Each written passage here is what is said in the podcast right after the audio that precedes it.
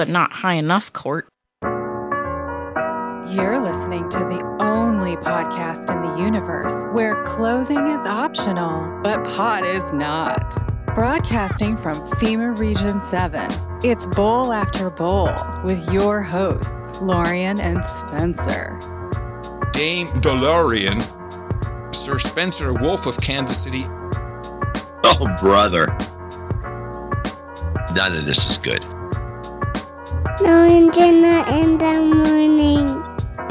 Don't eat me, Dvorak. Yes, please don't eat us, Dvorak. Don't eat us, Dvorak. Not on Saint Patrick's Eve. It wouldn't be right. It wouldn't be right to eat us on Saint Patrick's Eve. Thanks for joining us in the bowl. It is March sixteenth, twenty twenty-one. You're listening to Bowl After Bowl, episode seventy. I'm Sir Spencer, Wolf of Kansas City. And I'm Dame DeLorean. And we are joining you for the first time tonight live on the No Agenda stream. Woo! Yeah. Hello, No Agenda Nation. Woo, woo, woo, woo. Cool. So thank you, thank you, thank you, Sir Bemrose, for helping me get that set up. And uh, you'll be able to find us here. And don't worry, bowlers, you can always find us on the Bowl After Bowl stream as well. bowl after bowl dot com. Click on Listen Live. And uh, the website needs an overhaul. It needs an update. I'm, I'm working on writing it. It's in progress. It is in progress. It's a work in progress, and it's always going to be a work in progress. It's true. It's true. It's true. Well, it's a beautiful uh, Tuesday night here in Kansas City. Yes, Token Tuesday. A Token Tuesday, as we like to call it. And uh, we're going to bring you all the lovely usual stuff. Some personal updates. Uh, Lorian's got a gang of thirty-three stories. We always do weed news. We talk about um, all different things happening around the country when it comes to legalization, and sometimes around the world. And then also, uh, at the end, we always like to go bowling. But uh, we do always have, every week, a first time I ever topic. And this week, it's the first time I ever got a thrift score, a really great thrift score. So to us, we consider that either, you know, you got an incredible deal on something at a garage sale, at a thrift store, at a flea market, uh, maybe even Craigslist, you know, whatever. You got an incredible deal. Maybe you made some money off of it. Maybe you just paid way too little for something way too awesome. We always want to hear from you about those different things, and uh, it's really easy to get in touch with us here in the bowl. All you got to do is call eight one six, six oh seven, three six six three, and the play your voice belong. Bowl after bowl. Bowl after bowl. That's right. You can always give us a ring at eight one six, six oh seven, D O O F, eight one six, six oh seven, three six six three. And if you're voice shy, you can send us a text message or yeah. a picture message. That's right. Send all your nudes to uh, eight one six, six oh seven, three six six three. Uh, you can chime in on the first time I ever topic that we're talking about live. You can also troll along over in uh, what we call our troll room, which is the bowl. It is also on the zero node dot net uh, infrastructure. So if you're already plugged into the No Agenda troll room, you can just add ch- our channel, which is uh, pound bowl after bowl. And we'll see you in there. You can chat along. You can text. You can voicemail. There's so many ways to interact with the show. Uh, tips during the week, you can send them via email, Spencer at Bowl After Bowl. Or Lorian at Bowl After Bowl. And we always read them, and we always appreciate it. And before we get too deep into things, we also want to mention that uh, Bowl After Bowl is a value for value podcast. And um, one of the requirements uh, Bemrose gave us for getting on the stream is that you're value for value with no advertisements, which we meet that criteria. And uh, we're listener supported. So we just put our show out every week, and we just ask if you give get value from that at all. Uh, return a little value, and there's a lot of ways to do it. Leaving voicemails and sending submissions is one of the ways, like we talked about earlier. There's also ways to submit your treasure digitally or, um, as many are saying now, cuck bucks you can send. And uh, actually, the PayPal is pretty much the most common way still to send in your value. We want to thank our executive producer for tonight, Farmer Todd. Woo! Thanks, Farmer Todd. Thank you, Farmer Todd. twenty bucks on the old PayPal-a-rooney. And uh, this is a bong rip. Bong rip for Farmer Todd. You know, Farmer Todd, he asked me... Uh, ooh, yeah, get it. Um, he asked me if we had a P O box. And I know a lot of uh, podcast hosts get beers in their P O box. So, I don't know, we got to talk about maybe setting a P O box up. But I just gave him the Addy because, you know, it's Farmer Todd. Yeah. So he can send something there. If you're desperate to send something uh, in the mail, there's many ways you can get a hold of me. And uh, we can talk it out maybe privately, together, you and I, out there. Uh, but anyway, thank you, Farmer Todd. And I also had an update. Last uh, Tuesday we had Douche Bar's donation, you remember, of four twenty? Yeah. That came in through our uh, B T C Pay server. So you can always go, uh, there's a donation page at bowl after bowl dot com, which has our PayPal link, but there's also a, a little widget for a B T C Pay server, and we'll talk about it a little bit later, but one of the things I want to do is make that prettier.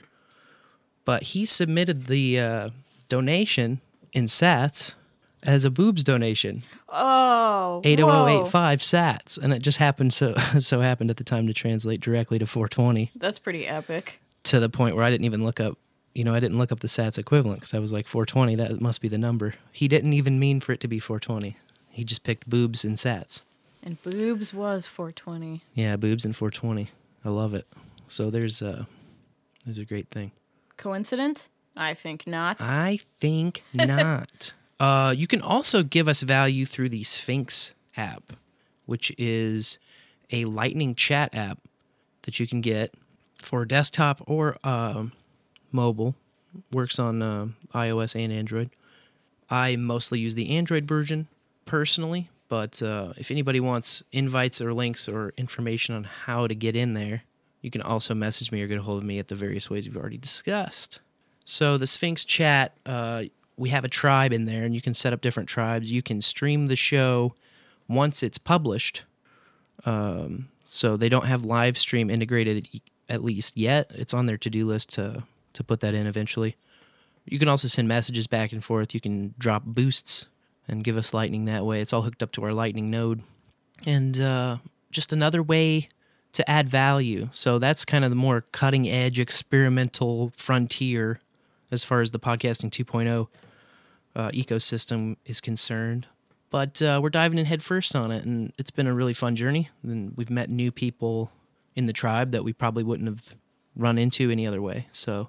It's always exciting. It's always exciting to add another kind of way to put, put the show out there and, and meet people. I also want to say thank you to No Debit and Void Zero. Yes, thank you guys. They are sort of like the the granddaddies of the structures that we're speaking on and, and typing on um, when it comes to the I R C network and when it comes to the Icecast stream that No Debit set up for us. Uh, so we're streaming on that right now. And I believe Void Zero set up the N A stream uh, in in its beginning that we are also broadcasting. So we're broadcasting on two streams. We got two butts, one bowl, and we're in the zone right now. It's fantastic. It's a great night to be a bowler. Speaking of bowlers, a huge thank you to G W F F the KoK for coming on and doing Bowls with Buds with us. Yeah, absolutely. Yeah, we had a great show with uh, G W F F Y the other night, so if you missed that, it's uh, episode sixty-eight, and we kind of jacked all our episode numbers up in a little scramble because of a uh, a little schedule conflict. We had to bump it a week, and um, we discussed that a little bit. Uh, but yeah, we talked uh, a lot about kind of some cultural differences, him growing up in the U K versus us here in the U S, and also we talked a little bit about uh, the lockdowns and the effects it's had on um, his pub that he runs, a family pub, a generational pub. So it's a good uh, it's a good episode to check out. Yes, and I love his No Agenda agency idea. Oh, yeah, the talent agency, yes. Essentially. It's fantastic. Yeah, G W F F is, a, among many things, a former B B C actor. And so it would be perfect to kind of translate the his acting career into like a value-for-value endeavor. Everybody's thinking value-for-value these days, so uh, how can we monetize it digitally? How can we put ourselves out there without putting a big old paywall in front of our content, but also not just keep doing it forever for free with no return. You know, you have to kind of strike a balance there, because um, it's beautiful once you once you offer that way to receive value and input and feedback.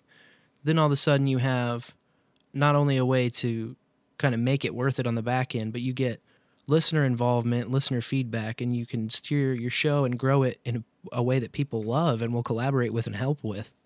So it's really helpful uh, on the creative side of everything, just to get that feedback and to hear that uh, there's people out there that seem to enjoy it and want it to continue. And uh, just like we've done over the years with content that we love and support, it's just, it's nice. It's like a full circle. Oh, yeah. Circle of love and value. We're just happy to be a part of it. Well, my first thirty-three story of the week comes from London. London town. Yes. Appropriately a- enough. Yes. A police officer serving in the London Metropolitan Police was arrested in connection with the disappearance of a thirty-three-year-old woman. Uh-oh. It appears that he kidnapped her. Oh, Lord. And, uh, yeah, that story came out last week that a thirty-three-year-old woman was missing, and I was like, hmm, but lo and behold, could have been this police officer the whole time. Hmm. Pretty suspicious, creepy. Suspicious. Creepy story we're going to have to keep our eyes on. Nat Ned came at us with a thirty-three story. Oh, that fantastic. A great one. Uh, thirty-three cats were rescued from a Monroe home after a mail carrier saw animals on the roof. Oh, jeez. Yeah, the homeowner said that they had fifteen cats, uh, but apparently there were thirty-three. Maybe and, they just lost track. You know? Oh, I could totally see that happening. I, I've, Especially if they're having kittens and that's happened maybe a couple times and you're like, I don't know. I think there's fifteen. Last time I counted, there was fifteen. Yeah, I mean, they're cats. They're not going to stay well, in the same place for long enough for you to count thirty-three of them all up. They might wander out in the neighborhood and come back with friends, you know? Sure. Like, hey, come here for some chow and an occasional pet. I know the cats in our neighborhood do that. They gang up. They, they do. Cat gangs. They roam the streets. They own the streets here. Yeah, they hit up the elderly houses because those people, they put tuna fish on their porch. Yep. And cat food, so... They're suckers. The cats come back. Sometimes they let you pet them. I don't fall into that trap. I like seeing cats around, though. Keep the mice population down. Apparently, a lot of these cats require some serious medical attention. Uh, and one example given in the article was two of them that had a genetic mutation where their front claws were growing abnormally. So they will have to be declawed to alleviate pain. Oof. No good. No, no. Yeah. Don't let your cats get so out of repair, man. It's sad. Take your cat to the shop. You know, I people really love cats. Yeah. I'm a I'm a three dog owner, uh, and that's three dogs is enough for me. Not for animals altogether. I've had cats. I've had dogs. I liked having dogs better. Yeah. There's a lot of like ways dogs are more of a pain in the ass. You have to take, I think, more care of dogs in general. Cats kind of can take them. care of themselves. You could leave a cat in your house for four days, you know, without too big of a deal, as long as you prepare and have the litter right and everything, you know. Hmm. Couldn't do that for dogs. What's up with kittens uh, needing to keep away from pregnant ladies, though? Are they like super germy or something? Is that like something to do with like cat scratch fever and all of that? I don't know. Yeah, it wouldn't surprise me. I just have heard that advice. Oh, don't, you know, touch the kittens while you're pregnant. Cats are kind of nasty, man. Kind of nasty. A little bit nasty. They're on the nasty side, man. Yeah. But and hey, I, I'm not a hater. No, not a hater at I'm all. I'm a hater. I'm a participator. I have seen uh, litter-trained dogs also. You know, dogs that are about the size of... They're probably smaller than cats. Much smaller than cats. Yeah, they usually do it tiny. Tiny dogs. Tiny dogs shitting in the box. With a you, tiny poop box. You don't want a big old dog shitting in your house. No. Even if it's in a... I just don't want poop in my house at all. No. No poop, unless it's going in the toilet. No doubt. So, thirty-three people will be allowed in the Derek Chauvin courtroom. No shit. Yeah, that was the article headline. Oh, my God. And then the, literally the entire article is them just breaking down who the thirty-three people allowed in will be. Was it all, like, news agencies or? No, no.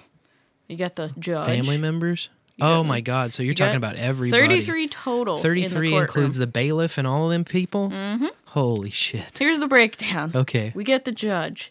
Yeah. We get twelve jurors and two alternates.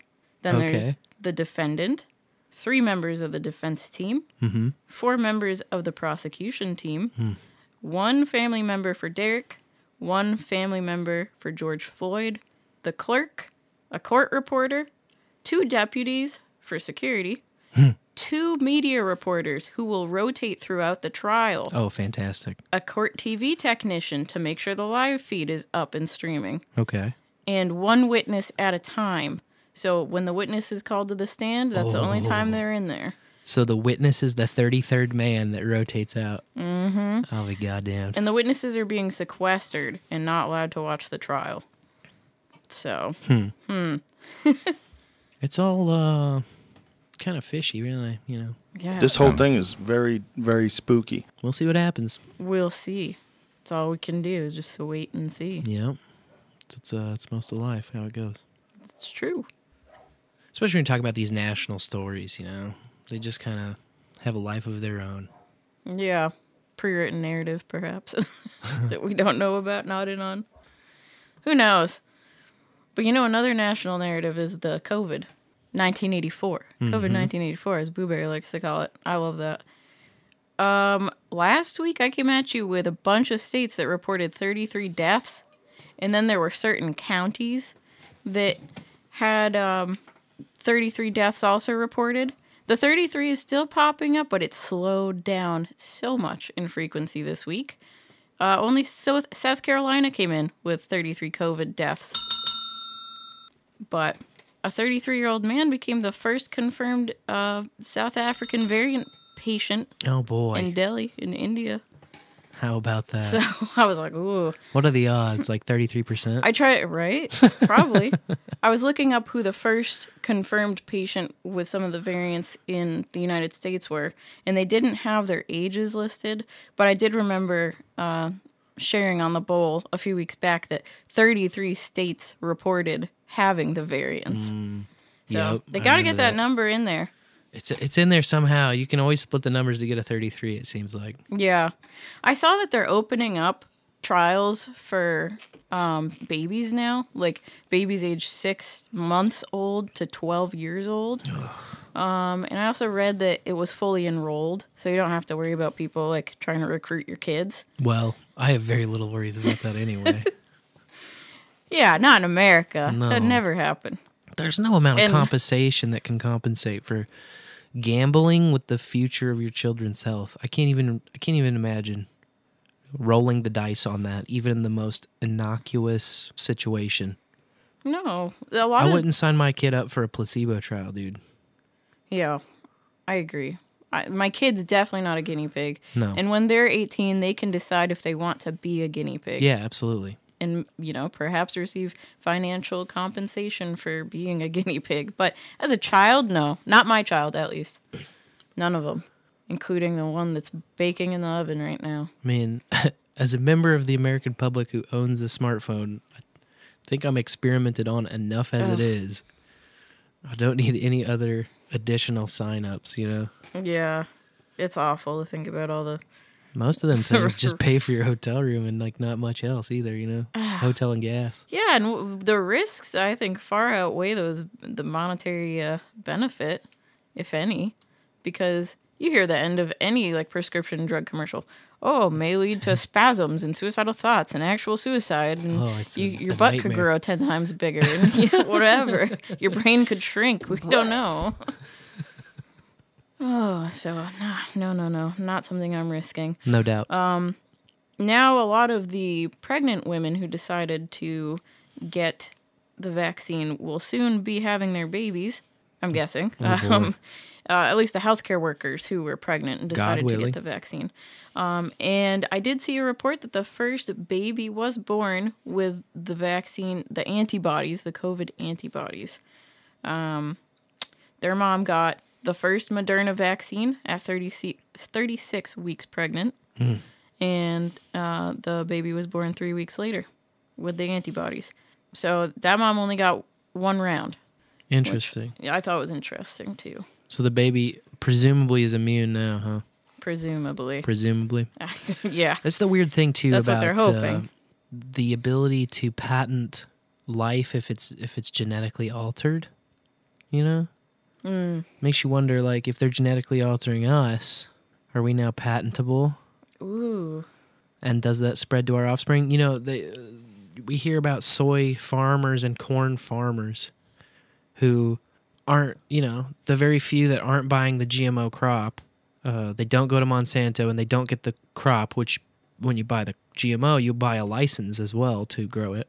If the licensed G M O crop comes and pollinates your crop and has plant sex, the offspring of that become the G M O crop too. The farmers have been sued for mm. for just having pollen blow onto their crops. Unlicensed. And uh, you, you just got to wonder how far they're going to take it, you know? Mm. How many layers of slavery are you on, my dude? I like to keep my slavery levels as low as possible. No doubt. The smartphone is definitely bad enough. Yeah. Stupid work. Stupid jobs that make me think I need to have a smartphone. Mm-hmm. Yeah, I mean, in the real estate world, uh, a lot of the unlocking mechanisms are uh, Supra, iBox um, is that like devices. An, it's an like app? A, It, it comes, yeah, there's an app as part of the ecosystem, and the lockbox itself, you'll see them on a lot of houses that are for sale. They're like a blue lockbox, and it's a Bluetooth device. So you basically press up on the bottom of the box, and it starts beep booping, and then you open your app, and you ask for uh, a key, and then you punch in your PIN number, and then it, you know, Bluetooth connects to the app to tell you. I mean, it's kind of nice for security because it does verify exactly who's there, and it also records exactly when they were there. Yeah. So on the listing side of things, it's pretty good to information to have. You know, you know when they went in and when they went out, so there's no guesswork of like, you know, if people didn't stay very long, you'll know that right away. Yeah, and I'm if guessing somebody it... tracked mud in, you'll know. You know, Ooh. You'll be able to narrow down Pinpoint. who who was in there at what times. So. It's helpful, but it's also like, uh, you know. I'm guessing it also expires, too, and then creates like a new code. Well, for... yeah, it's uh, it all just is encrypted within within our own apps. So I have my own PIN oh. for my app, so I just give it my PIN to verify I am who I am. And then it tells the lock who I am, and it knows I have appointment, and then it unlocks. Okay, I see. So. It all works together. So if you showed up without an appointment... I've never tried that. I'm not sure if they work without appointments, to be honest with you. Well, let's find out. No, I'm just kidding. I'm go- let's go right now. No, I don't know. The market is uh, absolutely nutso right now, though. Uh, crazy, crazy seller's market. Well, I heard you tell someone the other day that two hundred fourteen houses came on and three hundred sold that day. One yeah, day. A lot went uh, pending or sold, and a lot less went... Uh, on the market, but there's a lot coming on since it's spring. I feel like last year the corona just dampened everything, so there wasn't as lot of market activity. Even before that hit, inventory was pretty low, even for like historic inventory levels. What was on the market was pretty low, and so then when COVID hit, it kind of deflated the usual spring bu- bubble that happens, and everyone was uncertain. I had a deal that stayed up in the air for at least a couple of months last year. We finally got it to close. Um, and a lot of it was just COVID excuses mm. and craziness. But now what we're seeing, I think, is that the spring is here, it's opened back up, and then everybody who kind of like was waiting, waited too long, and now they're getting on. Uh, people who have been looking for this whole last year didn't have much to look at, and so there's now there's more to look at. And man, people are just outbidding, outbidding. It's crazy. Well, good time to sell, I guess. our our overlist offer got beat by an, a higher overlist offer. Oh, that's crazy. Last night. So that's how it's going, but, man. Like if you're coming with, you can't you can't submit the offers that you used to be able to submit like a year or two ago. Mm. It's just a different world right now. I There's a part of me that kind of hopes it calms down, or maybe that I just get a shitload of listings. Yeah, that's fine. That's fine if you're over on the list side. Yeah, if you're on the list side. I do have one coming on pretty soon, so awesome. I'm hoping that, oh, that's a great time. Hoping that gets out of here like. Psew. Yeah, let's make it happen. Yeah. While the market's hot. Hot, hot cakes. Well, the magic number was popping up a lot in crime stories this week. Um, there were thirty-three people in Arizona that got arrested um, for luring children for sex. Hmm, that's not cool. Not cool at all. It's fucked up. It is fucked up. And uh, some were as young as eighteen. Hmm. They received, this eighteen-year-old that they mentioned received three years probation. A nineteen-year-old and a twenty-seven-year-old got three years of supervised release, which, what, you go to prison, and if you're a good slave in the prison system, then you get out early? Is that what supervised release means? I think supervised release is, um, like on a, a probation, probationary thing. Oh. And but to me, know. like anything that comes to child sex is just like, whoa, we're just like letting these people wander around still. The probation one shocked me. And then it says, it didn't go into details, but it said a, do- a dozen others received jury trials or faced jail time with at least a minimum sentence of six months, but many received several years. I think you were right. The difference, according to the Book of Knowledge here, the difference between probation and supervised release is that the former is imposed as a substitute for imprisonment, or in addition to home detention, while the latter is imposed in addition to pris- imprisonment. Okay. Probation and supervised release are both administered by the U S Probation and Pretrial Services System, so it's a federal charge. Hmm. Well, eleven of those thirty-three accused have pending charges. Hmm. So, not it didn't I didn't hear about this on mainstream news, but. Uh, it was in Arizona, so maybe being in Kansas City just didn't make its way out here. That could be, yeah, it could be just a local story, according to them. I mean, it popped right up with the magic number. And then also, uh, thirty-three people with gang ties were indicted for a meth trafficking ring in Arkansas. Boof. Yep. Eight of which remain at large. Oh, damn. So... Yeah, this uh, investigation was prompted by a sudden uptick in violent crime in Searcy, Arkansas. And, uh, yeah, they grabbed these people, and they're also facing a bunch of gun charges. So. A pile of them, man. A pile of them. That was on a show day, too. Uh-oh. When the feds did their little press release talking about the thirty-three people. They would do it on a show day. In the trafficking ring. Yeah, a No Agenda show day. If you want to hear about, um, like, weed legislation and stuff, that always ha- happens on Token Tuesday. That's right. Show day for weed news. But we'll talk more about that behind the curtain. Absolutely. Yeah, that's all I got for non-behind-the-curtain stuff. That's your thirty-three. Well, I did, uh, I guess I had a couple uh, little personal updates. The first being...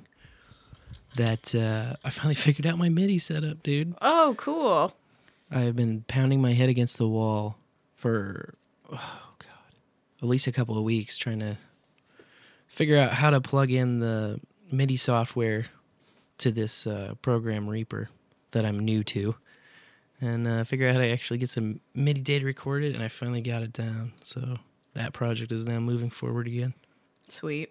So excited. I actually cracked the...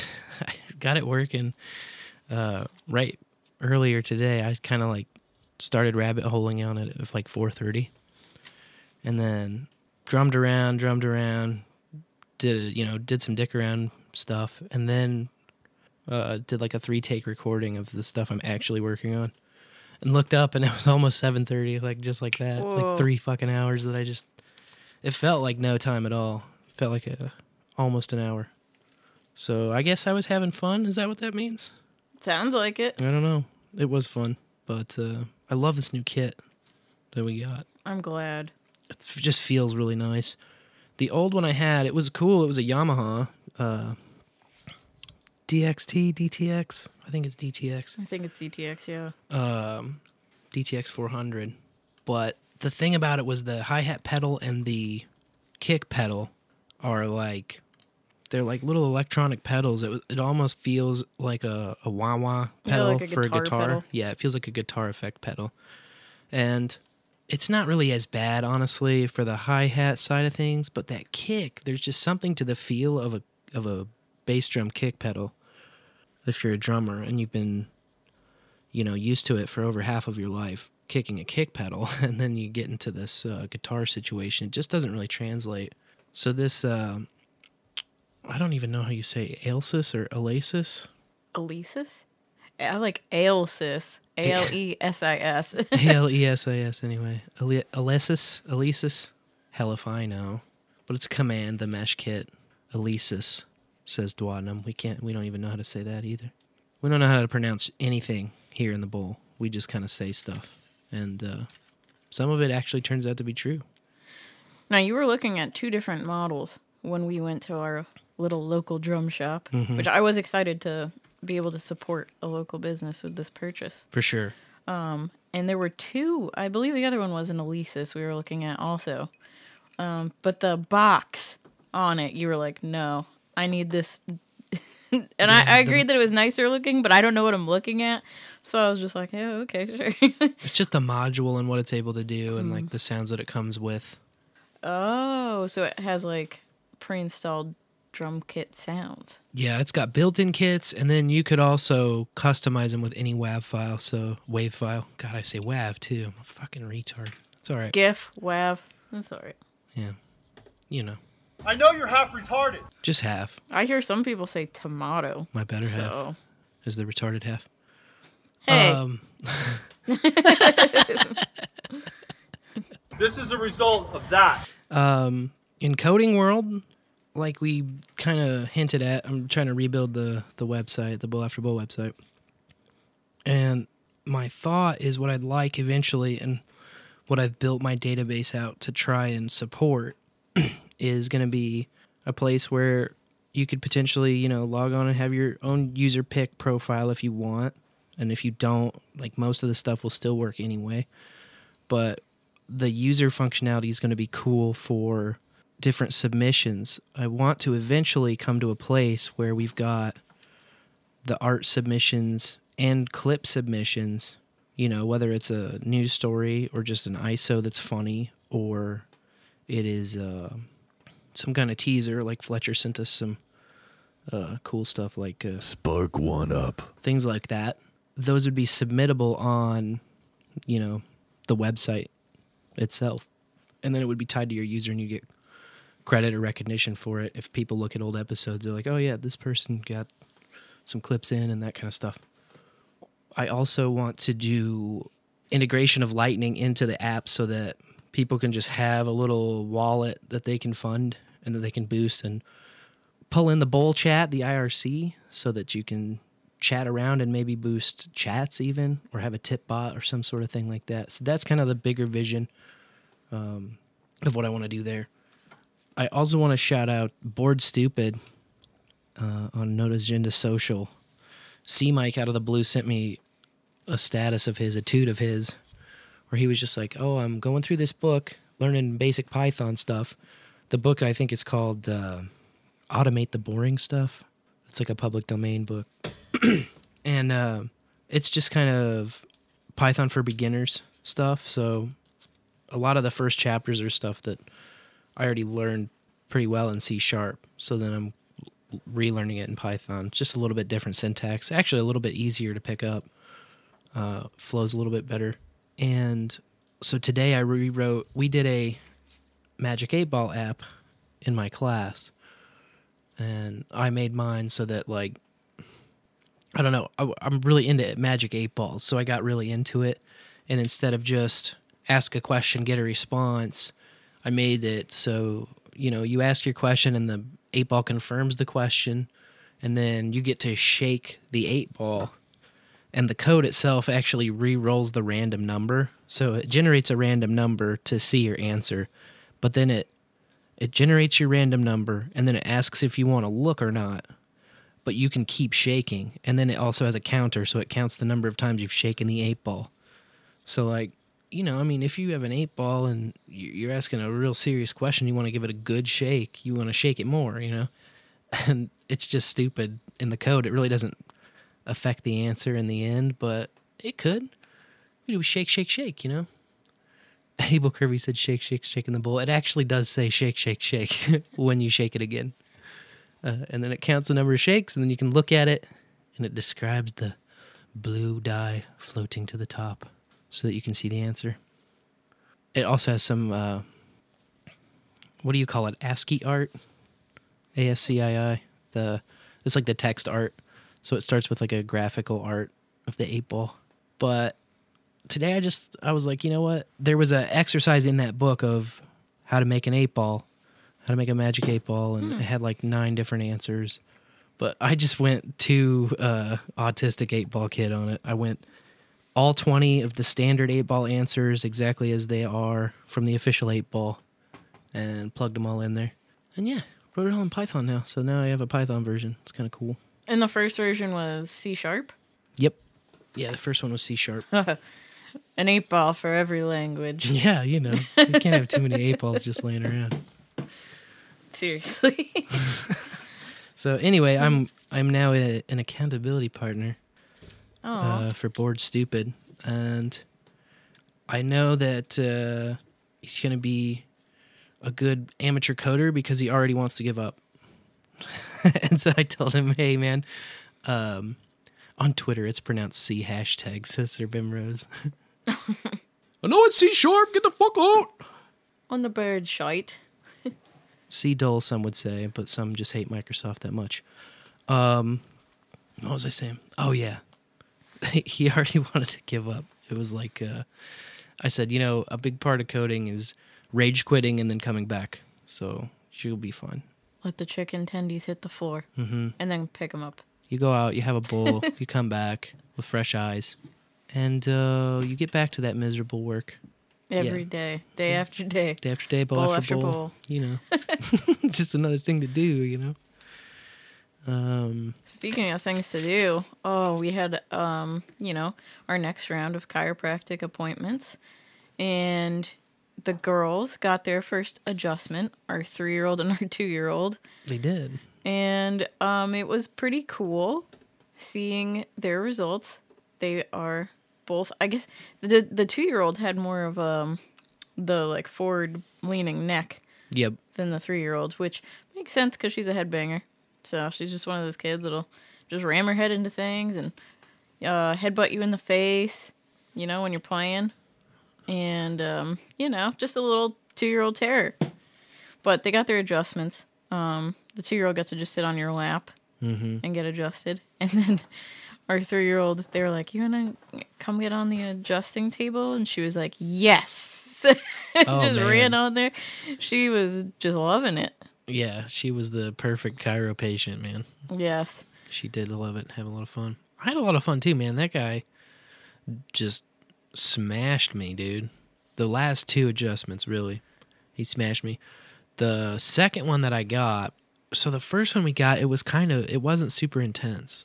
It was light, and he got my neck. That That's the only time he's done my neck up top, too. It wasn't really that crazy in terms of uh, popping or anything like that.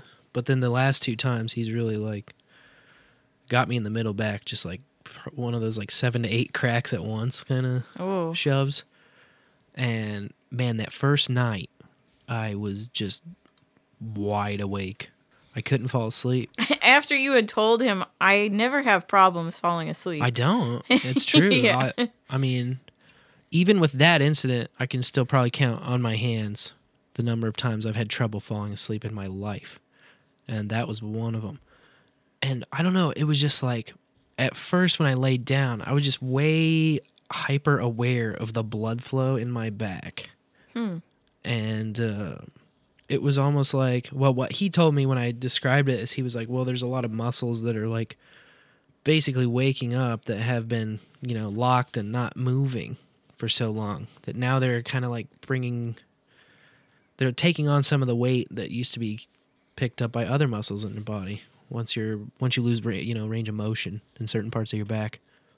So, God, dude, uh, that night I, I was hyper aware of the blood flow, and then I also had the sensation of, like, I'd been carrying around just this heavy, heavy shit for so long, and that I had set it down, you know, right before bed or something.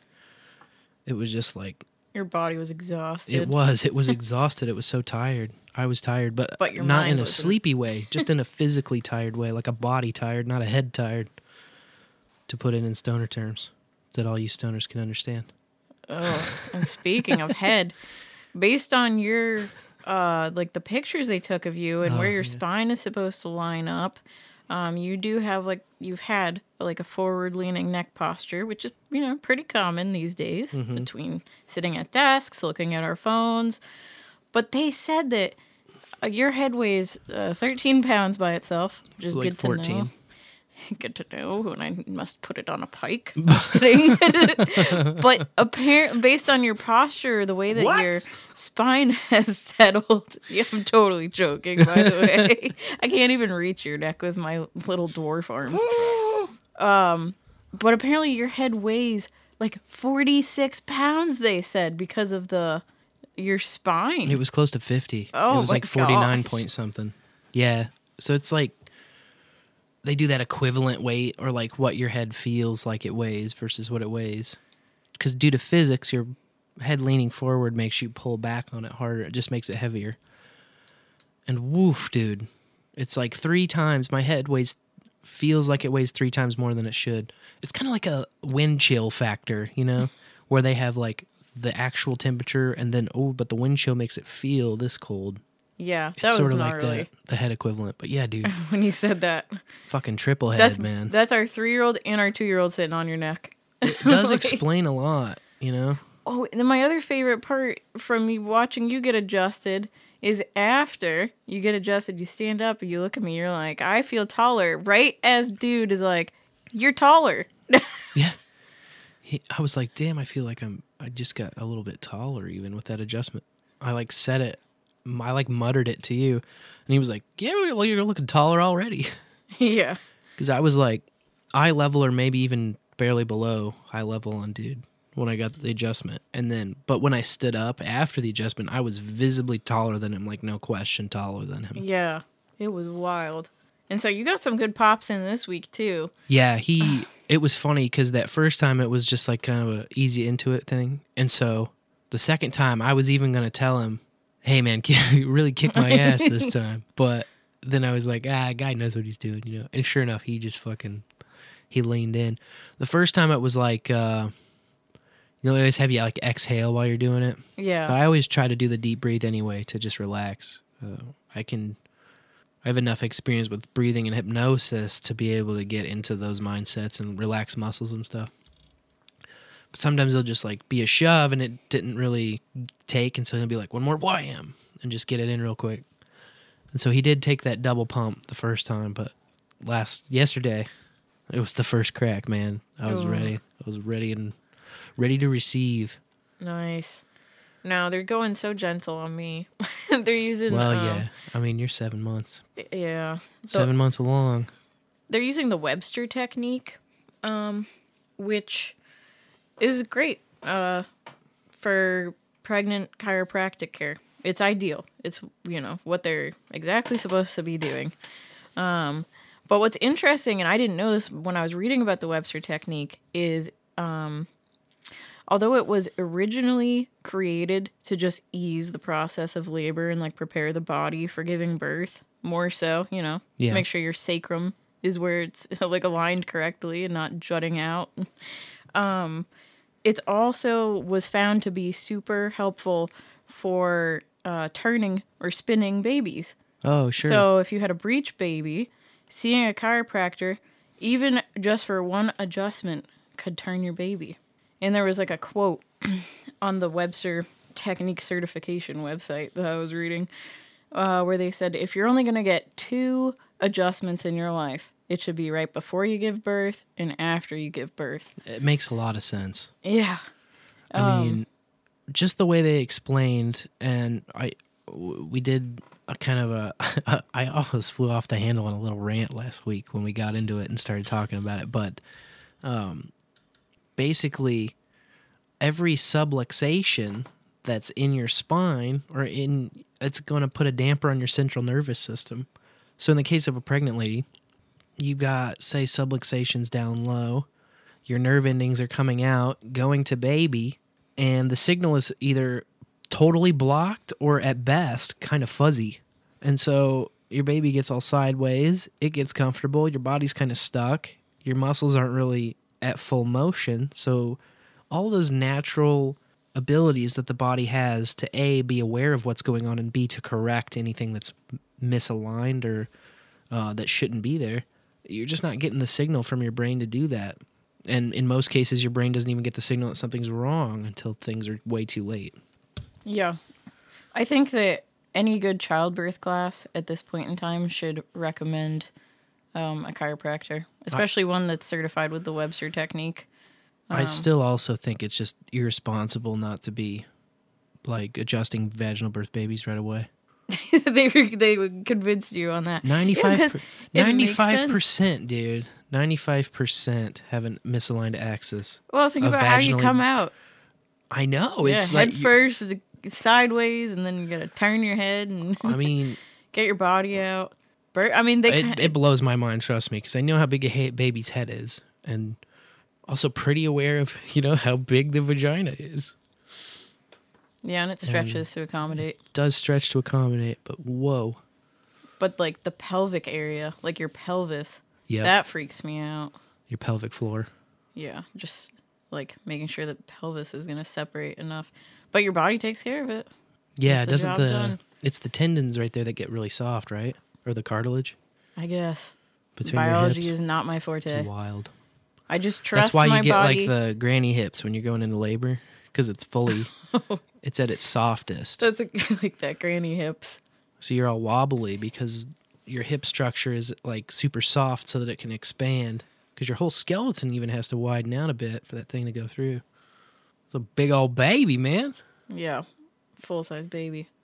Little lady. And humans don't even... We, we give birth to a, a slightly underdeveloped baby oh. compared to most mammals. Yeah, babies are worthless. They'll just, I mean, you put them down, they're going to stay right where you left them. Most can't even pick their heads up, yeah. No, newborns. And they're like little aliens. I did.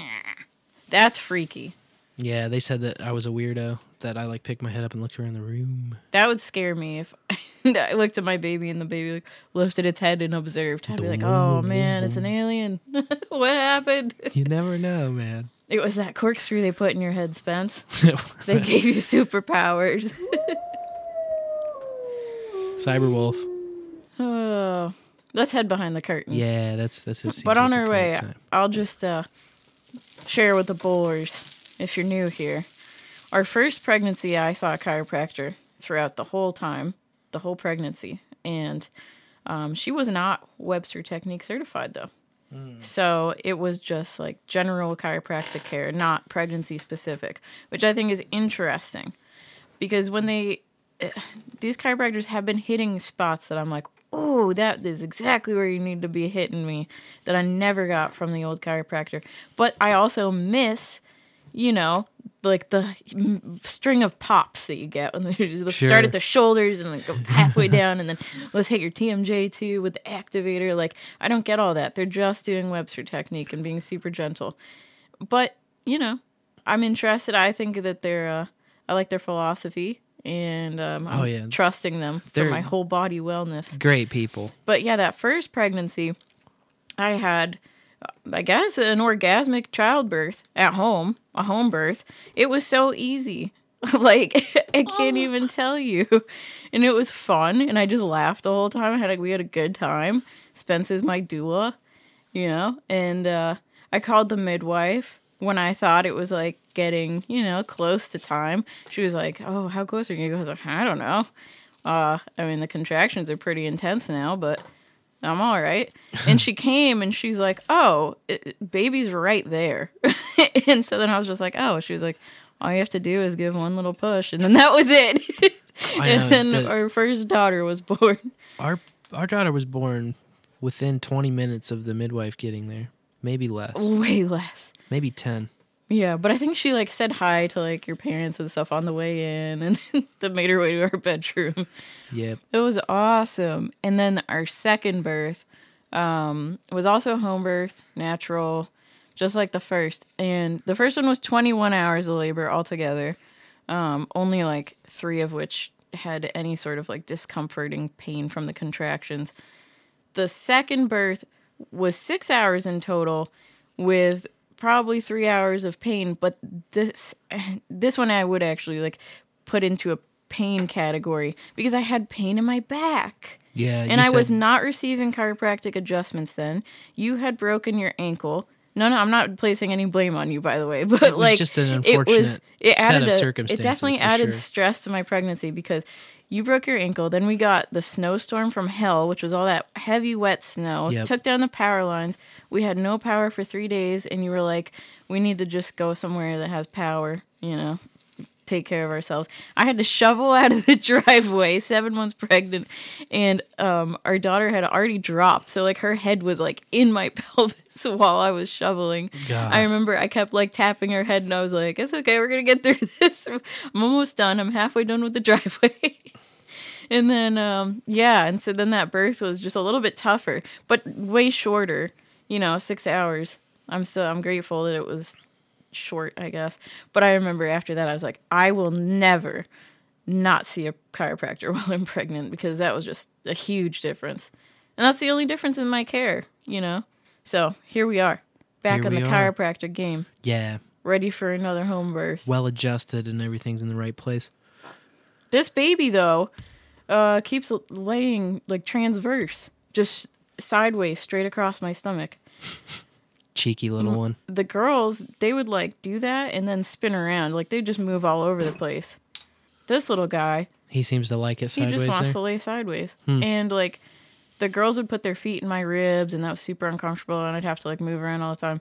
Nothing is uncomfortable about this for either of us, you know? Like, I'm yeah. like, he's comfy, I'm comfy. He's just got his feet back kicking it. But when you're you're out the third trimester, you know, you start thinking about, like, you know, you gotta, like, you gotta get in position, little man. Like, head down, brother. Yeah, exactly. So, got stuff to do soon. I trust there's time. Yeah. And it'll all work itself out.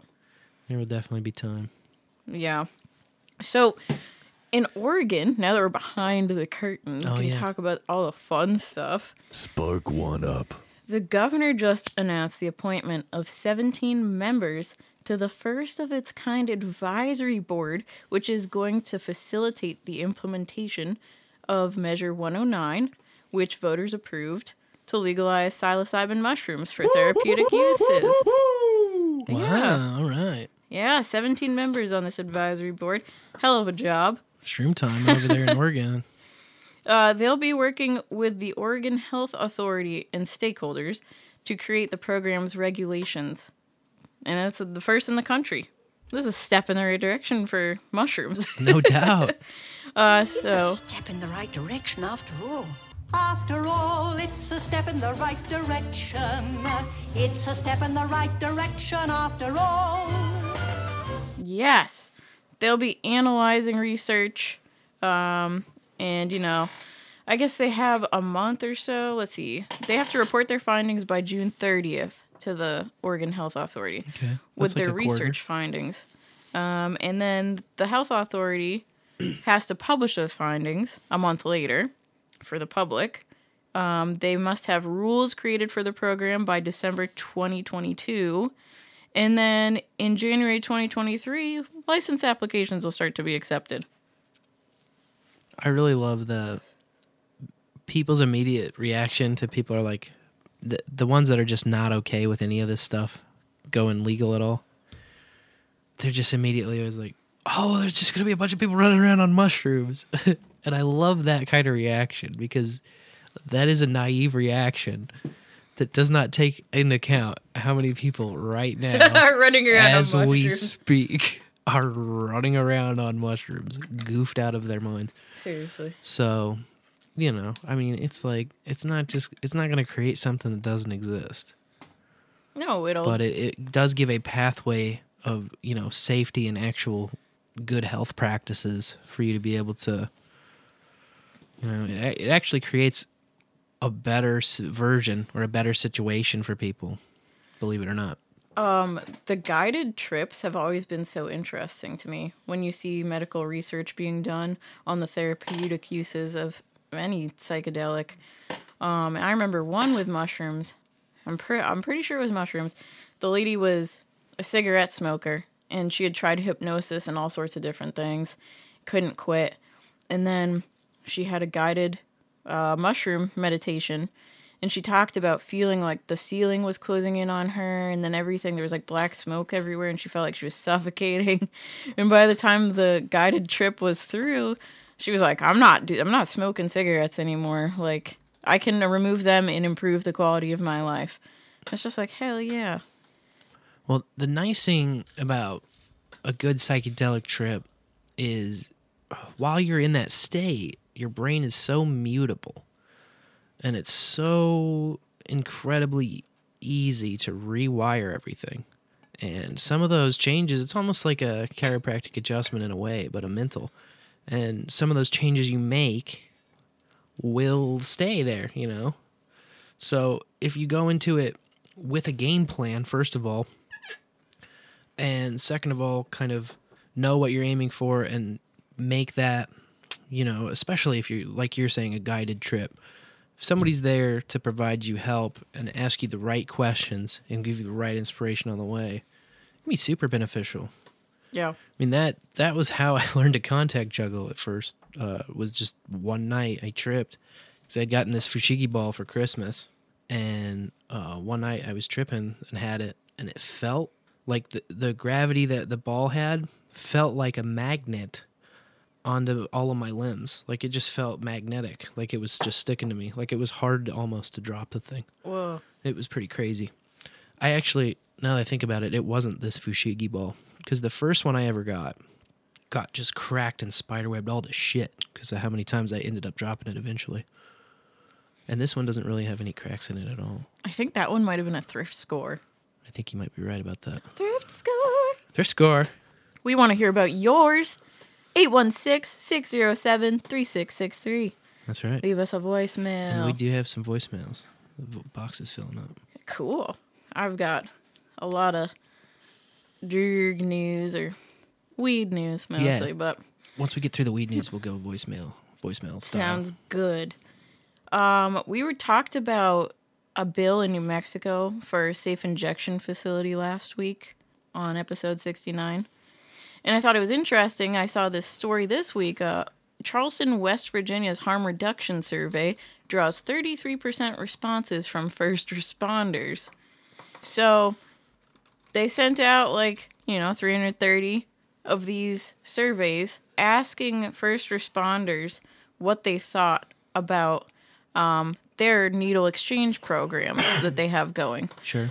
And, uh, you know, like one hundred thirteen...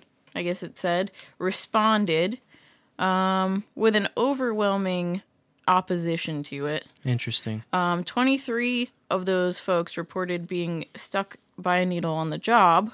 Oh, Jesus, yeah. Um, they also talked about, you know, um, how about, like, instead of promoting illegal activities by carrying these needles around on us and being required to just hand them out to people, you know, it's like, let's start treating this more like a health problem. Yeah. Like, this isn't the way to do it, was what a lot of them were saying. No doubt. I don't I don't disagree with that at all. Um, so these first responders, do you know if it was like a mixture of cops and E M Ts, or if it was and probably maybe, maybe firemen? Police officers, firefighters, and public ground employees. Public ground employees. Interesting. Yeah, I'm not sure what that means. I've not heard that term, but it is interesting because I remember when we when Live P D was still on, we watched a lot of that. And that was like a go-to question that you saw asked on, on just about every arrest when they're starting Ugh. to pat people down. Yeah. Anything they're going to... Is there anything in there that's going to poke or stick me? And they... Especially if they have a... You know, these guys, they develop an instinct and they do notice patterns. Um, you can talk a lot about profiling, but there's also kind of just certain things that are obvious when you see signs of drug use, or like maybe guys see, you know, tracks in your arm. Uh, there's not that many ways to get tracks in your arm. Yeah. And so you kind of just, guys get an eye for that kind of thing if they've been doing that job for a while. So when they ask a guy, is there anything going to poke or stick me? And sometimes they'll say no or avoid it or hesitate. They'll just know, like, this guy's lying to me. He's got something. And I, I watched an episode where a guy did get poked while he's yeah. just reaching in a pocket. And, dude, that's fucking gross, dude. Yeah. It's extra gross. And so I understand, like, it's hard to be on the receiving end of that kind of action and then turn around and say, oh, yeah, but, you know, if you're oh, if you're nodding off on heroin, like, I've got the Narcan. They make me carry the Narcan. I got to bring it back. Like, I think I agree that they should bring you to a medical professional that's going to bring you back, you know, and quickly, like immediately. But there's other ways Does, to do that. These you programs can get are people, rife with abuse. I think Narcan should be in your hands. You should just have that. If you use heroin, oh, I like that, then yeah. you do the fucking Narcan. You know, you have the needle on you, man. This is your fucking bag. This is your habit. And that's fine. Like, I'm a proponent of everybody should do what they want to do, and I also don't think people should do heroin. I know I've known a lot of people who have lost their lives to heroin, struggled with heroin over time. I've never done it myself. I just never was about it. Seen it maybe two times in my life. And I was just like always against that personally, but I don't like I don't think less of people if they do that. Still love people, you know. I have close friends who have been in and out of that. And some of them will have even gotten away from it, which is nice. But, uh, it, you know, it's something that can destroy you for sure. And if you're going to be the guy that's doing that to yourself, you should also be responsible for keeping your ass alive if you take it too far. Not the police. You can't rely on the police to be doing that. Yeah, you have to carry your own responsibility. And I, yourself. You wouldn't even want the police to be the ones doing that. I mean, can you imagine? Oh. So, so you're a guy and... You, you're ODing, and you probably got a fucking kit on you, and then you got to go seek out a police officer. Hello, stupid. What's that going to lead to? I don't know, man. I think Problems. that I think that cops having them on it just doesn't work out for the jobs that the cops do versus what the what the Narcan is for. It's a medical situation, and cops are not medics. We have E M Ts, we have firemen. Maybe you can say, yeah, ambulances should have that shit. That makes, yeah. that makes sense, because typically in those situations, ambulances are just a squawk away on the walkie or already in that headed in that direction from the beginning sometimes when there's an emergency call. All of these surveys asked um, if them to comment if they see discarded syringes um, around the city, and they all were just an overwhelming. They're all over the place. They're in playgrounds. They're in places where we really don't want them to be. Yeah. Um, and so this program hasn't combated that at all, which the needle exchange program is supposed to. You're supposed to bring your dirty needles and get clean ones. Right. You know, an even trade. But apparently it's not an even trade. Apparently they do have, like, needle give-out events, because a lot of the comments also were saying, let's just permit one-for-one needle exchange. Like, it has to be an exchange. Don't just give them out to people. Yeah, and you're then, just creating a big-ass supply. Because of the improper disposal... that people are, that these uh, first responders are seeing, mm-hmm. they said, I think we should put a barcode on them and be able to trace down to exactly whose needle it is, because yeah. when when someone gets injured, they will know, want to know who to go after.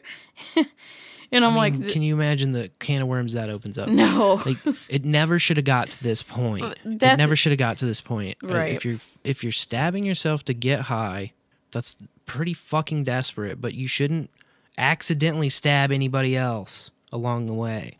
That's just not acceptable. There's a certain lines that you just don't cross. You know, it's about a personal responsibility and a violation of other people's sovereignty. Do what you want to yourself. Yeah, but don't jab me. But you know, if you leave it in the park, that's just fucking ignorant. It just makes it's the gross. Whole world we live in worse. Yeah. We're trying to make this whole place better. Some of the surveys suggested putting out biohazard disposal units, and all I could think of was, like, the allure to no, those no, no. You're gonna, for people who... They're going to get smashed and robbed. Right, dude. Exactly. People will steal the dirty needles. Yeah. That's exactly what I thought. Because they're fucking ate up. Which is gross, but, like... It's nasty, and you can't do it. You can't do it. Yeah. You just can't. So they uh, sent out this survey um, to get an idea for some legislation that they're trying to cook up. For alternatives to, uh, you know, different types of harm reduction programs. That's what they call these, these sorts of facilities and um, programs, harm reduction. It's like, oh, is it really reducing harm or creating more? Yeah, I mean, the so. unintended consequences, I just don't think, you know, for the whole idea behind it and to pass it was to, you know, have a healthier option for people who were already heavy addicts, but definitely it's, it's not necessarily creating that, and it is also heavily contributing to more unhealthy addicts for any that it does happen to make better, you know, because the supply just shoots up. Now it's easier to get a needle, so now it's easier to do heroin. That's not where we want to be at, you know. Just legalize poppies already. If you had a legal market for it, in a, you know, a way that people were not rewarded for being bad and punished for doing good or something, you know? I mean, right now it's just so topsy-turvy. Yeah. I think it's safe to say this is not working. No, no doubt. The programs they have in place. No doubt. Oh, and over the pond, a thirty-three-year-old man was charged with drug offenses. That's a very general term, but after the discovery of a weed farm in Bradford, England. Mm. Um, you know how they discovered this farm? How's that? Thermal imaging cameras. Ooh, I bet it was big. five hundred plants. Holy shit. Two floors in six rooms. Yeah, that's big. Yeah, his court date was last Saturday. So... yeah, thirty-three. thirty-three. Not the you, place to be. You've been, you've been reeling them in, man. Yeah. Uh, Mexico is taking a step closer to having an adult use market. Their lower chamber voted three hundred sixteen to one hundred twenty-nine in favor of recreational legislation. Nice. And um, I guess housemakers, or housemakers, yeah, house lawmakers changed some of the language of the bill, so mm. now it's going back to the Senate for reconsideration. I really think that adult use legal in Mexico would be an enormous blow to cartels down there, and it's already been a squeeze on them for the U S legal market where it's at, but... yes! When it's legal and then you're have licensed, like, commercial growers in Mexico, like, that's going to change a lot. I agree. And it's like, okay, U S is already bordered by Canada, yep, who's got legal, legal goodness. Mm-hmm. And then we're down here with our state-to-state nonsense, trying, just struggling. One but state then at if a we're, time, baby. If we're sandwiched between another legal market, like, come on. Yeah. Well, that's then the funny really thing, too, is decision. Those two countries, until super recently, were the main supply for the U S market, you know. That's true. So it's been a weird, uh, it's been a weird decade or two. Yeah. Did you get my clips I sent you? Yeah. Okay, cool. Play, um, not the first one, that second one. I, Mo Weed. Mo Weed? Yeah. Bianca Sullivan and her husband Rob opened the first medical marijuana dispensary in the Kansas City area. Now they want to expand to the recreational market. We're all for the full legalization of marijuana and that nobody goes to jail for it, and it's not a crime. The Sullivans are helping write a petition to put a constitutional amendment on the twenty twenty-two ballot. It's the same way medical marijuana was approved. Once you have a certain amount of signatures, um, you know, per a certain amount of districts, you can get it on the ballot. There's also legislation in the Missouri State House to legalize marijuana, but a constitutional amendment may be easier and faster to get approved. The Constitution trumps the laws that the legislature makes, because the people spoke. The issue is not without controversy. While some advocates say legalization would reduce crime, K C P D Chief Rick Smith isn't convinced. In a twenty nineteen blog post, he cited a report from the Midwest high-intensity drug trafficking area, saying in some states, violent crime, property crime, human trafficking, and marijuana-related traffic deaths increased after legalization. I do not believe that there's been a parade of horribles that some people suggest. Kansas City Mayor Quentin Lucas says the increased tax revenue for the state and city can't be ignored. Recreational marijuana could face a thirteen percent tax on top of city sales tax, with three percent going to local governments. I'll just say it this way.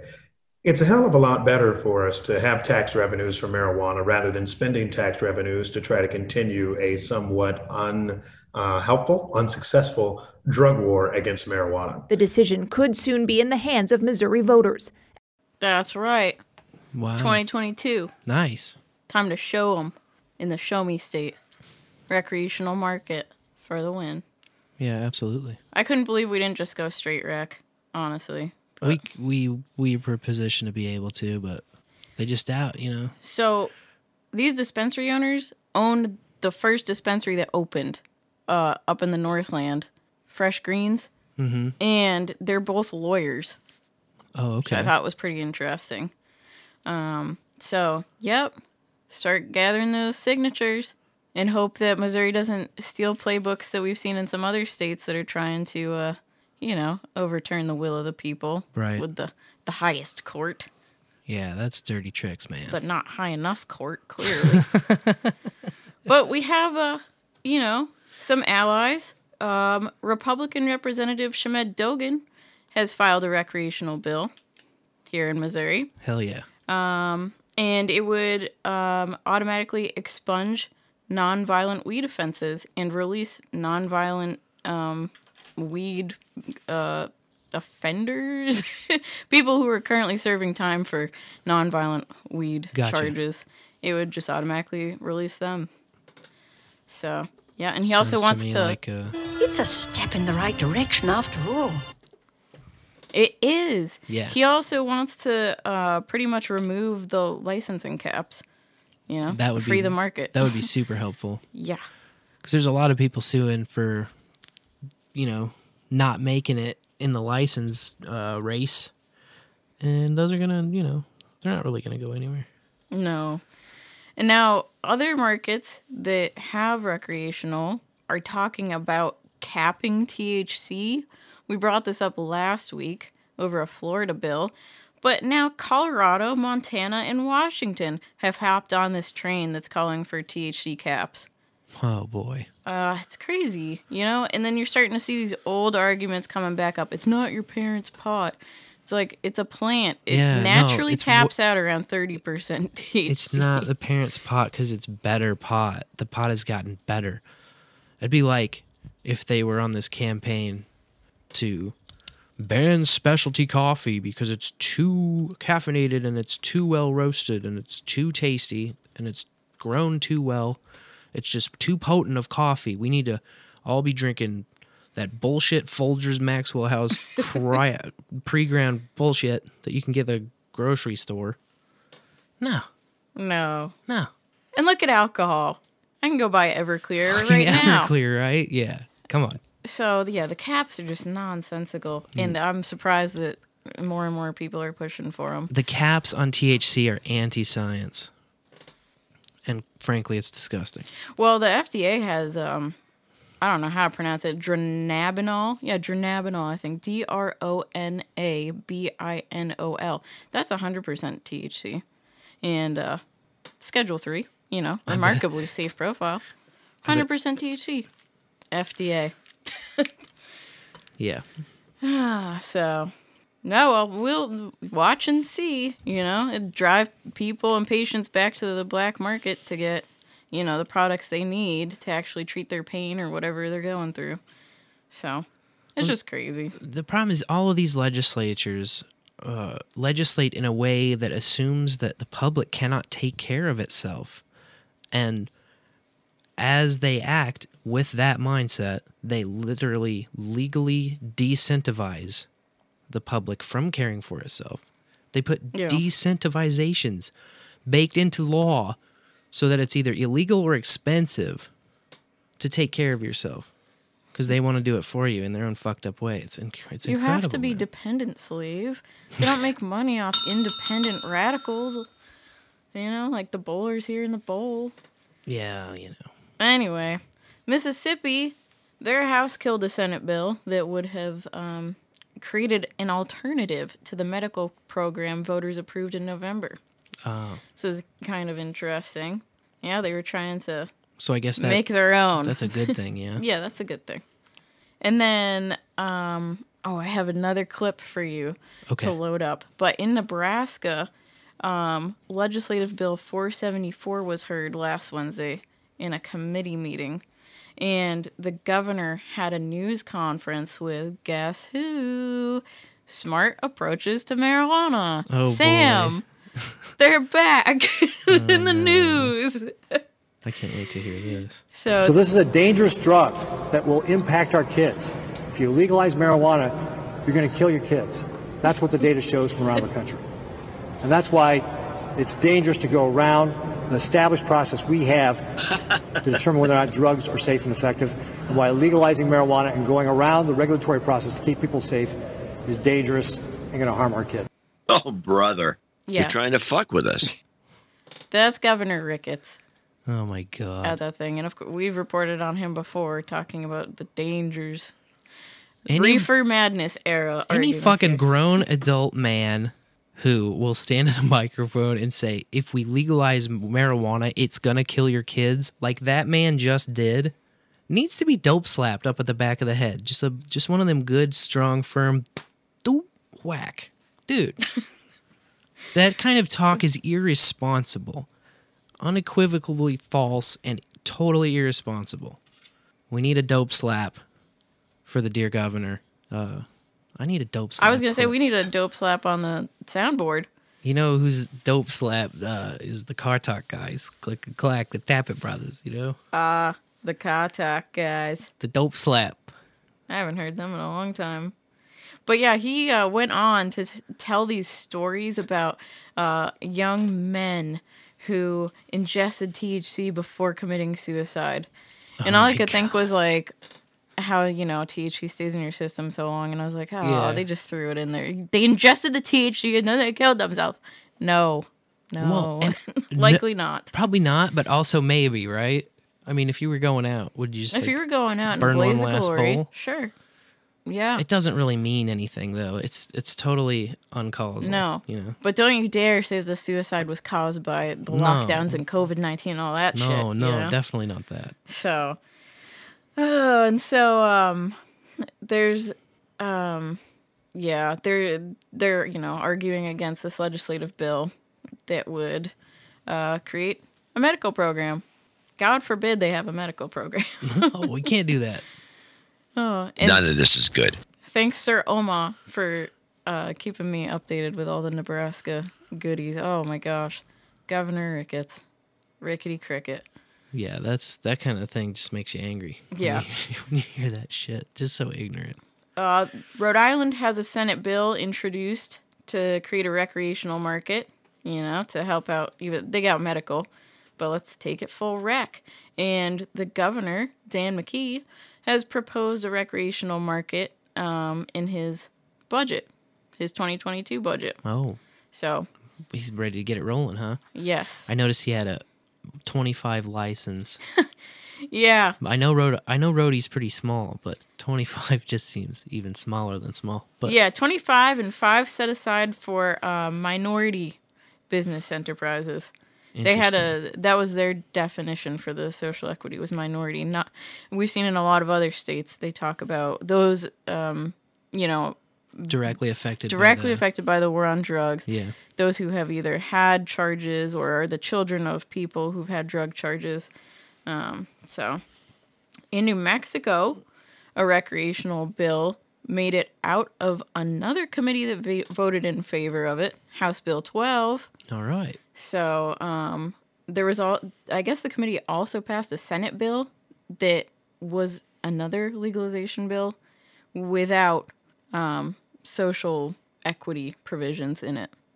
Gotcha. Like so the House bill. Two versions. Yes, and it needs one more committee to vote on it before the Senate will take it up. So seems to have legs so far. It's moving. Big hopes. It's moving. Um, in Wisconsin, a senator has introduced Assembly Bill one thirty to reduce fines for possession up to ten gram, grams. Reducing fines for possession up to ten grams here from a thousand dollars to a hundred dollars. Oh. And it also eliminates the six months imprisonment that can come under current law. Oh, well, that's nice. So, jeez. They don't lock you up for six months now, and it's only a hundred bucks. Yeah. That's a classic version of a... It's a step in the right direction after all. After all, it's a step in the right direction. It's a step in the right direction after all. Just a sliver of freedom. Here you go. There was a lot of banter, too, because the Wisconsin governor um, is putting rec in his state budget. So... recreational recommendations, I suppose. Gotcha. People uh, other politicians were not happy with that move. Well, I mean, seems foolish to ignore it at this point. You gotta Seriously. have you gotta have a budget, and you gotta have that going. It's an it's an important part of a modern state economy right now. Hawaii Senate voted to approve two separate reform bills, sending both to the House for further consideration. Um, their twenty nineteen legislation dropped penalties for possession up to three grams to a one hundred thirty dollars fine. So um, one of the Senate bills increases that decriminalization threshold to thirty grams and provides procedures for the courts to grant an expungement order to those previously convicted of posse- possession offenses. And the other Senate bill would legalize and regulate an adult market in the state. Cool. Well, we hope that one passes. Man, yeah. Can you imagine the three-gram decrim? Three grams? Oh. Like, oh, bro, I can't go nowhere without more than three grams on me. Come on, man. Three. I know. And That's I, the stingiest decrim threshold I've ever heard. And of. I was just laughing about the ten grams in Wisconsin. Then you go to Hawaii. you, can put three, you can put three grams in a blunt, dude. Like, Easy. It'll be a big blunt, but it's not hard. No. In Ohio, the Supreme Court has told state regulators that they can't ignore applications to expand medical cultivation facilities. So, um, this group, Fire Rock, submitted an application to double their operation from three thousand to six thousand square feet. And I guess that uh, state regulators were just going to ignore it. And they cited um, an Ohio law that prohibits cultivators for, from submitting an expansion application on their own initiative, but the Supreme Court called that a flawed legal theory. I would hope so. so that sounds like a bullshit argument.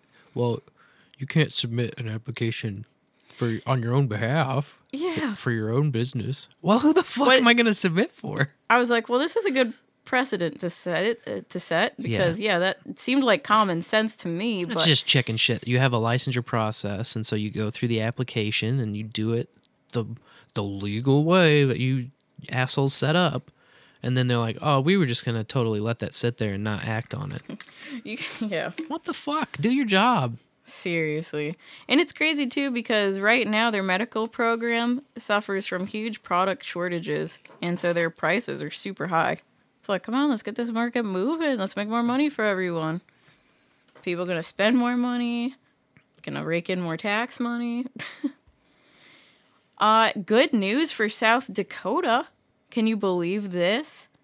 Their voter-approved medical program is very likely to be implemented now because lawmakers in both the chambers couldn't compromise on their measure that was going to delay the legalization and regulation development. Yes! Yes! That feels so good. Nice. Yes. Now, of course, there's still a fight for the recreational market, um, which was shot down in the circuit court. But um, the people who put the petition together for Amendment A and their backers have filed their first arguments to the South Dakota Supreme Court. Cool. So, wait and see. Yeah, they got to get their shit passed, man. Yeah. but after, Especially after all this big talk from their governor of uh, all this freedom and shit, you know? Like, hey, yeah. You can't be a hypocrite when it comes to cannabis law and when it comes to, you know, how weed works, the weed economy. Come on, Christy. Be a big freedom, free market, libertarian type lady and then, you know, flex your political muscle against a voter-approved initiative to legalize. We see you. We see you talking out of both sides of your mouth there. Yeah, don't don't use Nebraska's playbook on this stuff. No either. way. Come on, no. Chrissy. You're this better is, than that. This is n- really no different from the anti-lockdown stance. An anti-prohibition stance lines up perfectly politically and logically with that anti-lockdown stance. I think so. Maybe she just needs to hear that from someone. You know, maybe no one's taking the time to reach out. Oh, it's incredibly likely. I mean, like I said last week, our movement has been really poor at how to frame this as a conservative issue specifically. Libertarian, yeah, we've talked about that since the beginning. Liberal, duh. the compassion and the, you know, all good things. Where's the conservative argument? Hello. It's right there in your face. This is definitely also a conservative issue. Hell yeah. It's a full political spectrum issue. And our bipartisan support here in Missouri proves it. I agree, yeah. So, okay, so ten days ago, recreational sales started in Arizona. In just those ten days, they have made two point nine million dollars. And their application deadline for uh, thirteen more licenses was today. Nice. They received three hundred seventy-seven applications oh, for those thirteen licenses. Imagine having to pick the winners and losers of that kind of pile. Get this. Each application had a non-refundable twenty-five thousand dollars mm-hmm. fee attached to it. Yep. I mean, just the application process, and they're raking it in. That's how we. That's how they had here. I mean, vastly. Yes, and similarly, it was a vast over over application of, of applicants. Yeah, who all put down money. And none of those fees are refundable, and they're all like twenty-five K plus. You know? Yeah, like those are the. That's where they start. They also have to prove that they have five hundred thousand dollars in liquid assets per license. So if one company is applying for five licenses, you know. two point five million dollars, little man. Where is it? Prove you got it. That's that's a really gross part of it, because there's so many people that could go from mom and pop to successful, but they're cut out because they don't have a half a million dollars in a bank account somewhere. Yeah, exactly. And, um, you know, to hop on that the social equity train there, the social equity was written into um, their Prop two oh seven. Okay. That gave them this legal market, and it specifies that twenty-six licenses have to be awarded later in the year to social equity applicants, but they don't have a definition or anything for it. Um, the Department of Health Services is tasked with crafting the rules for the program, and they don't have a deadline, so stick their thumb up their bum. You Eventually know, it'll get done. Who right? knows? But um, actually, a senator introduced a bill that would place a December thirty-first, twenty twenty-one deadline on them. I mean, they got to put some and, kind of deadline. Otherwise, they're going to wind up like them dicks in Ohio. Just like, oh, we'll, we'll just won't do it. Yeah, exactly. Um, and also in this Senate bill, it's like he gave them some ideas, you know? Mm-hmm. So for those applicants, it would cap the fee for the application at two thousand five hundred dollars, but maintain the liquidity requirement of five hundred thousand dollars. And I was just like, man, what if you want to wait till you get the license to buy your space? Like, you know, where you're going to operate? I mean, where's the... I mean, I know that it takes a somewhat of an investment, but why does that all have to be liquid? Like, if you have the equipment mm. to produce cannabis, but you don't have a bunch of cash money laying around, but you have, like, the tools to do it, why would you be discriminated against in that way? That's the part I don't understand. Hmm, why indeed? The Senate bill also suggests that seven licenses go to companies that are at least forty percent owned by a nonprofit for the past five years, hmm. which I was like, hmm, okay. And then um, they also have to meet four out of five or four out of eight specified programs to communities that are disproportionately impacted by the war on drugs. And then nineteen the other nineteen licenses would go to individuals or companies that are at least twenty-five percent owned by an individual that have been impacted by the war on drugs. So, I mean, at least that's like some guidelines. I was kind of surprised that Prop two oh seven didn't have it written in. Like, can't put that power in the... you know, Department of Health Services hands. Right, yeah. You got to get it figured out. Yeah. Spelled out. Anything you leave open to them, that's going to be destroyed. Colorado topped ten billion dollars in sales since Jesus. Their program launched in twenty fourteen. Yeah.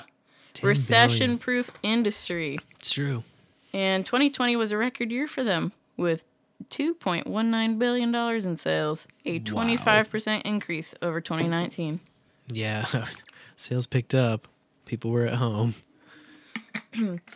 Michigan's following their laws, spending twenty million dollars of the recreational tax revenue toward medical research. Oh, very cool. So that was written into their law. Get even more of that research that there's not enough of. Yeah, exactly. There isn't very much research. in their law, there is a focus on veterans, which is similar to Missouri's yeah, medical we, program. Our tax uh, revenue from medical goes into a veterans fund. Yeah. I mean, there is plenty of research out there, especially from Israel, who's been using it medical for a very long time. Yep. And doing all these trials. But, you know, I figure that's where you want to put twenty million dollars. Well, people want to say ignorant shit all the time that isn't true. That's why pe- other people believe it, you know? Like the like the dickweed in Nebraska saying your kids will oh, die, you know? You're going to kill your kids by legalizing it. If oh, I can't it get legal, over it. Your kids will die. Your children will die. Um, you don't want your children to die, do you? Jesus Christ, get out of my face with that shit. Yeah. Hobnobber. California is awarding fifteen million dollars in cannabis social equity grants, trying to establish uh, sec- social equity programs in some places, and then providing loans or grants for entrepreneurs in cities that already have their programs established. And, uh, you know, maybe they can send some of their money over to the companies that are struggling to track their seed to sales. Oh, yeah. They had a system outage oh, with their yeah. statewide tracking program. I guess uh, several times now, uh, lasting up to nine fantastic. hours at a time, probably business hours. Oh, God. Um, they. I've the, hated seed to sale from the very beginning, man. Yeah, well, the state contracts with a Florida-based um, company, Merck, who I thought was worth mentioning, also has contracts in fifteen other states, hmm. plus Washington, D C, for this like seed-to-sale tracking. Um, these California companies, some of them are having to hire manual data entry workers uh, to, you know, just manually input all this information that should just beep boop in when you scan the product or what whatever. What a pain in the ass. Oh, my God. Yeah. Uh, the company Merck says that they and their A P I were never offline, um, and they blamed third-party software that weed companies are using for compliance, which they say can't communicate with their database through the A P I. Hmm. Well, yeah, it's That's, the, there's no way it's their fault. Right, yeah, no. Throw, toss the blame back somewhere else. And then... Uh, I just hate seed to sale because it's just... It's pointless to get that meticulous about it. Now, I think that you should know where your weed is grown and how it's grown and what strain it was and when it was planted and all of that. Like, the more information you can have, the better. On the packaging, it's cool. yeah, it's cool. It's cool, but... What? But the market should provide that. It shouldn't be required for everyone. And it's not always known. It's not always obvious. Like, imagine at some point when you have labels fall off or get mixed up or switched... to where now you can't, you legally can't have this plant anymore because it's no longer tracked from the seed to the sale. I mean, it's just stupid. Yeah, well, and you know, with the way things are federally, don't really like the buyer being tracked, no. in my humble opinion. No, no, stop tracking people. Yeah. Fuck. Yeah. People and plants. Just let them live their lives. Peoples and plants. Imagine all the people growing all their plants. Sorry yeah. Um, we got some voicemails. Ooh. I want to hear people's thrift score stories. Here's our first one. Hey, bowlers. Hey. This is Rick from down in Joplin. I figured I'd drop in and uh, give you a little one. Uh, since hey, uh, you had that one about first time you six nine. Oh, yeah. Thought I'd go ahead and share mine since everybody yeah. else seems to be. Uh, back in my younger days, I was dating a gal that, uh, well, let's just say she played for both teams. And I knew it. It was right up front. I wasn't up, you know, I wasn't uptight about it. So we got involved, but she was one of the top gals. She wouldn't, uh, she wouldn't go about sex normal way. There was no peen in the badge, you know. So, first time we ever got really hot and heavy and got nothing, uh, she went to work on me, and I'd never had a gal do that to me before, so the first time she started slapping on the knob, man, my toes come right plumb up. I'll tell you that right now. And uh, I about lost my damn mind, but I went to work on her, and, well, let's just say, yeah, sixty-nine was really good. It was good. Hell yeah. But uh, I learned a lot with that girl. I did. Unfortunately, she decided she was going to go swing just one way, and it wasn't me. But it's still some good memories, and to this day, I can't smell Red Bear perfume or listen to Depeche Mode without thinking about her. Oh. She really brings back some memories. Anyway, just thought I'd share that. In the bowl. In the night. Bowl. Have fun. Hell yeah. Yeah. Like that. sixty-nine! sixty-nine, dudes! Nice. Beautiful, Rick. Yes, we love honoring retroactive first time I ever voicemails, too. Yeah, that's what's awesome about a podcast. It's like, there's the live show, and you can call in right now, but there's also people listening down the line, and they're like, oh, hell yeah, I, this one, I've got a great memory of the first time I ever. And that's what they are, just good memories and, you know, hanging out behind the curtain, spinning tales. It's Phoneboy, or whatever Google Voice has decided to call me today. It got it uh, right! So the first time I ever got a thrift score. You know, the funny thing is I've never been, or maybe been to a thrift store a few times, or, or um, you know, what do you, what do you call it, uh, Goodwill.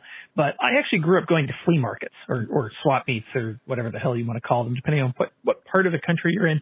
Um, but yeah, I grew up going to, yeah, to that. My, my mom was big on that, and yard sales and all of that growing up.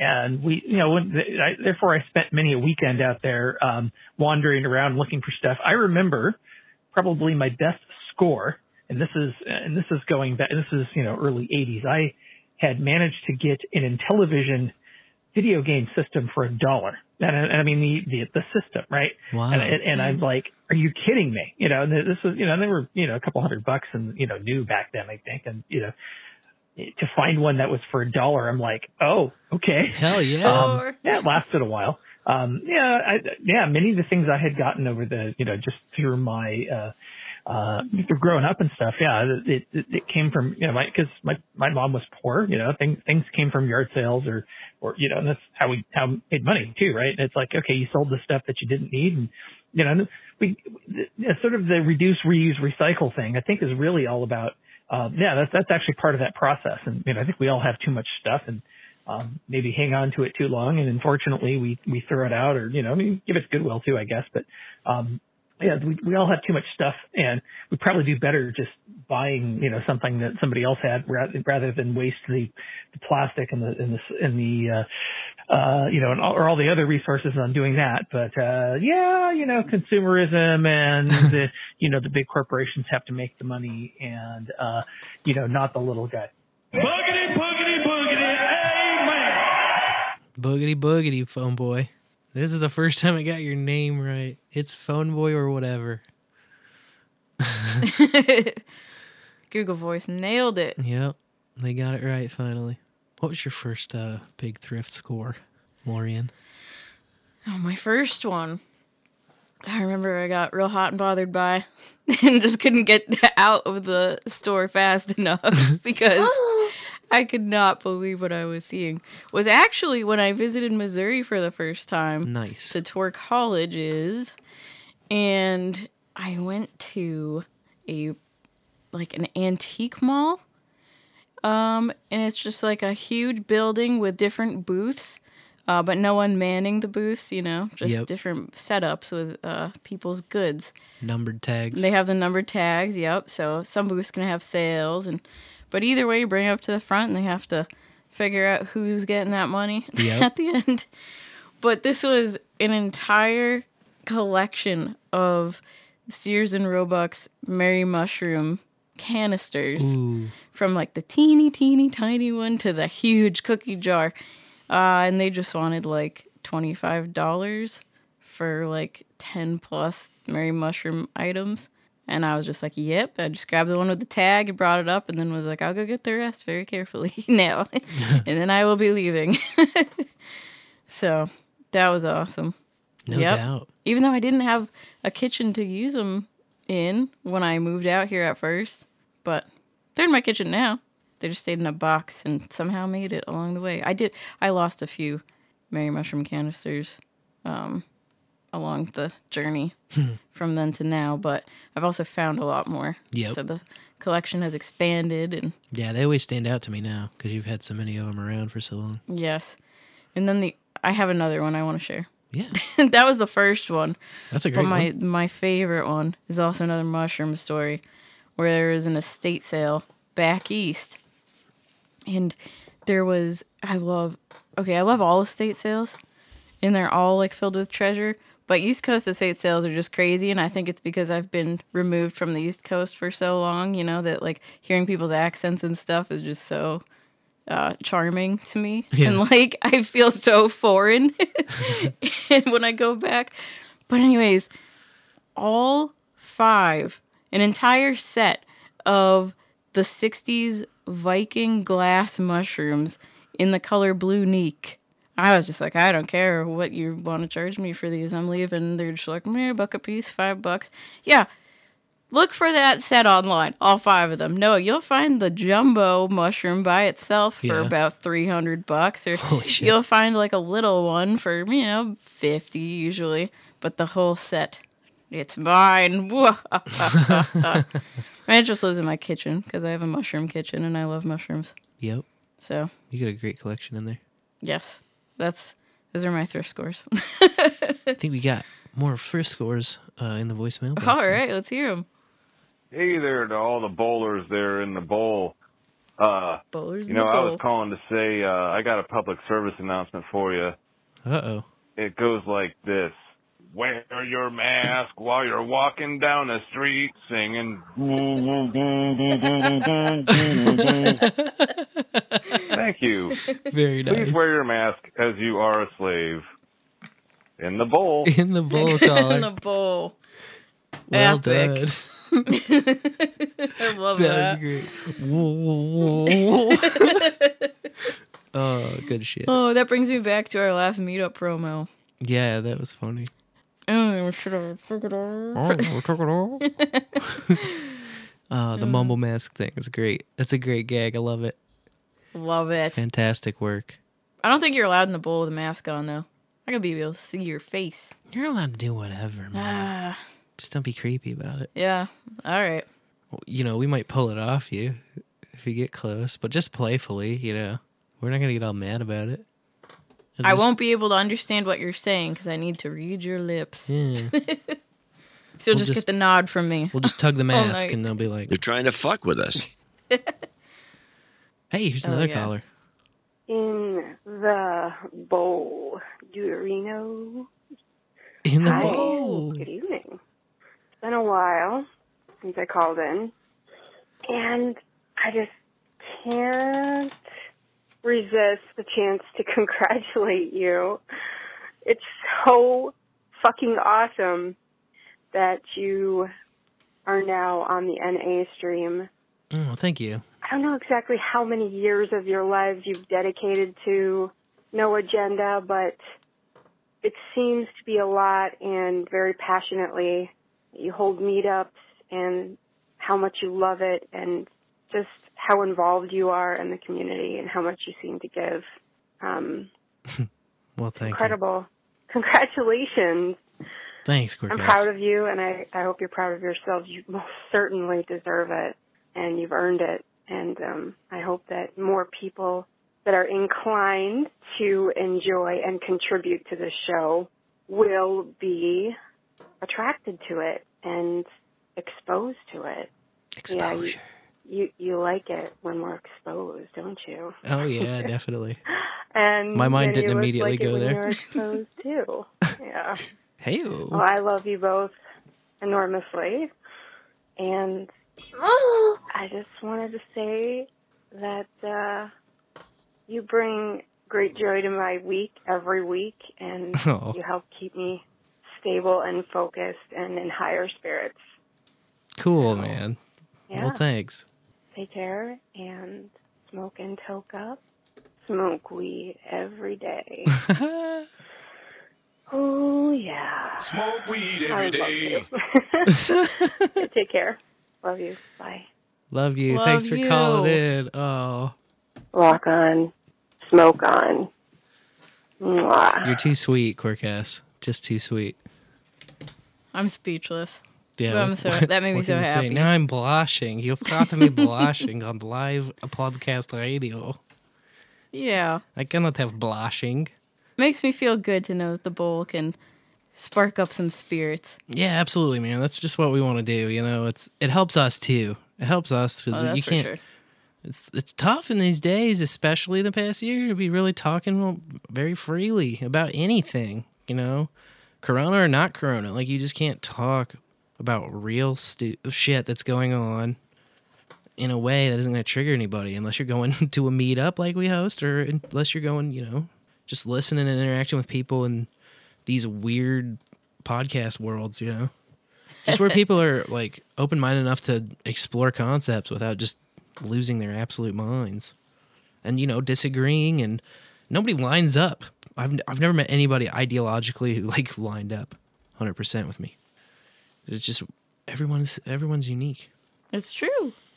But that's refreshing, man. We love uh, we love that idea of, you know, just being uh, another community out there, and a place where people can just come and be who they are, just be themselves, and get get the updates, get the updates on the weed haps and thirty-threes and shit, you know.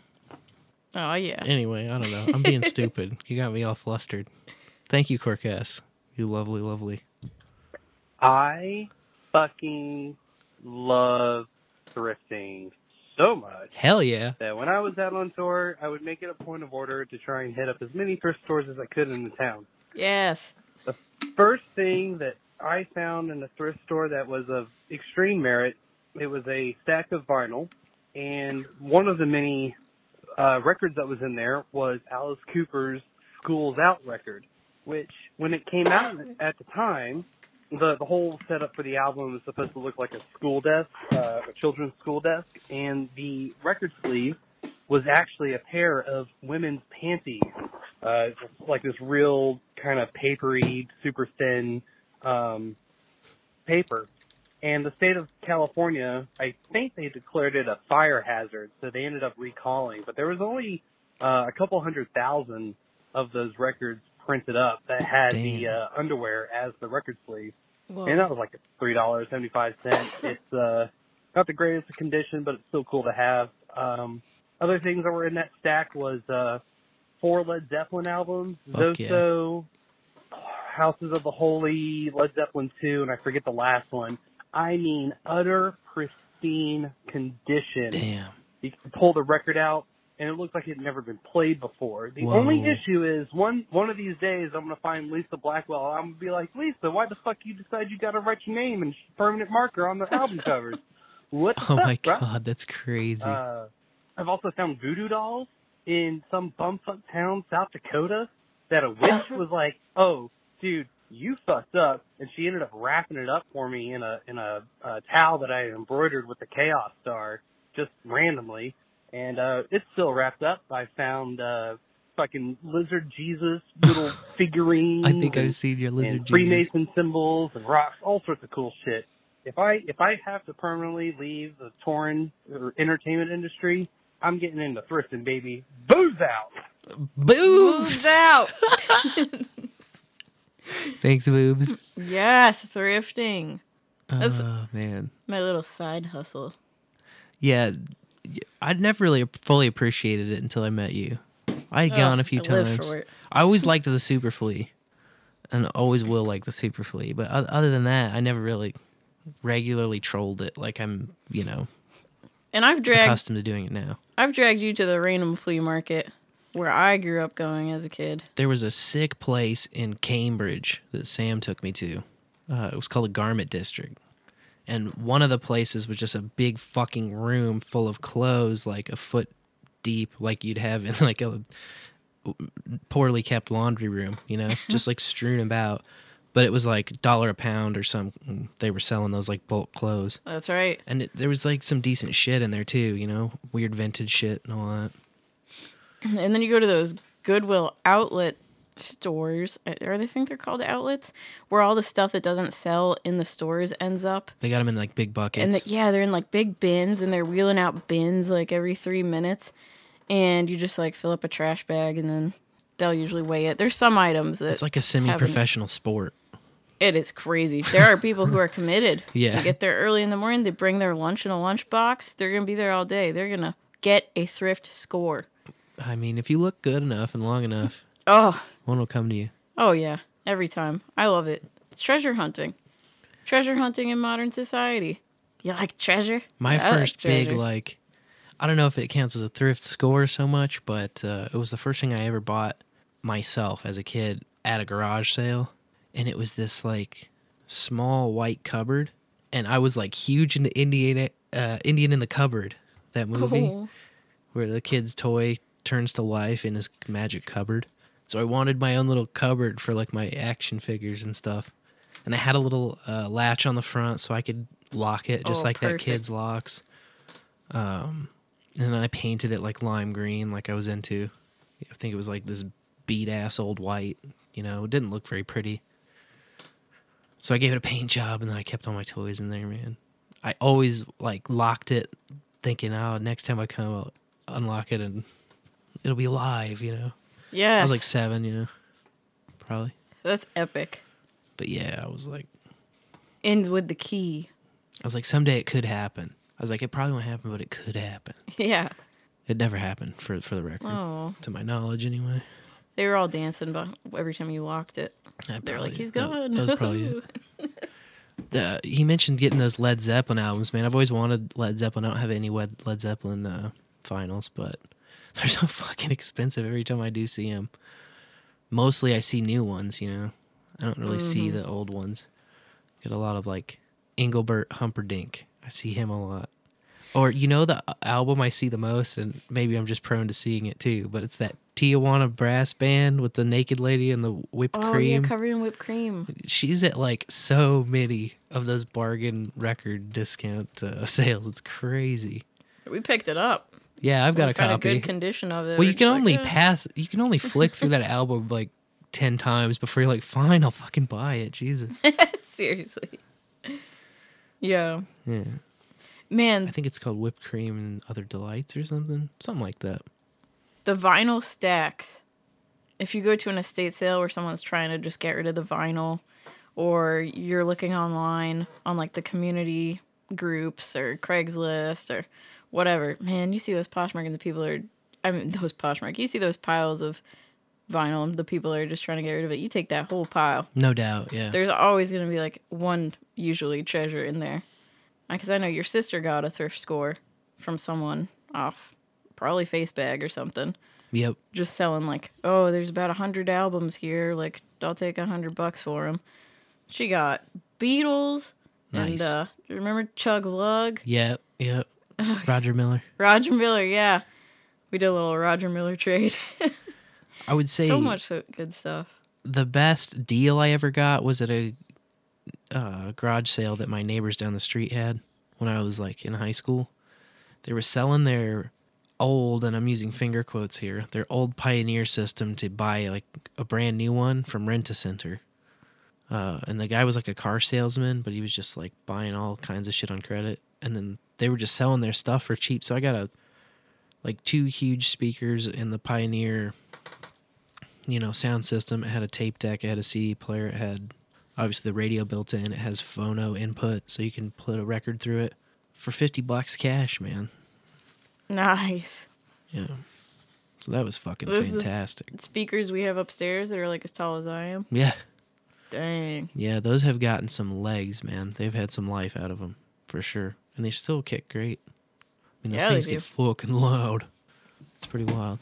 That's a hell of a score. We did have one uh, more voicemail in the queue. And All we have right. a text, actually. Ooh, text. Uh, we got a text from our dear friend Farmer Todd.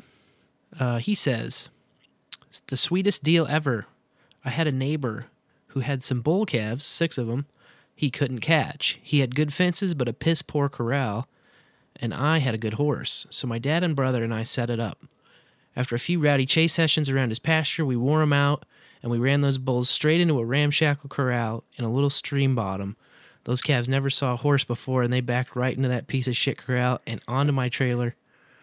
I asked for eight hundred bucks and offered to get them to sale. He said, keep them, you earned them. Reminds Hell me yeah. that I need to get another good horse. And then he says, burn them bright. Hell yeah, Farmer Todd. That's a fucking... epic. You keep them, you earned them. Wow, man. Fucking A, dude. Six bull calves for free. Well, as a, re- a, wrestling, a wrestling fee.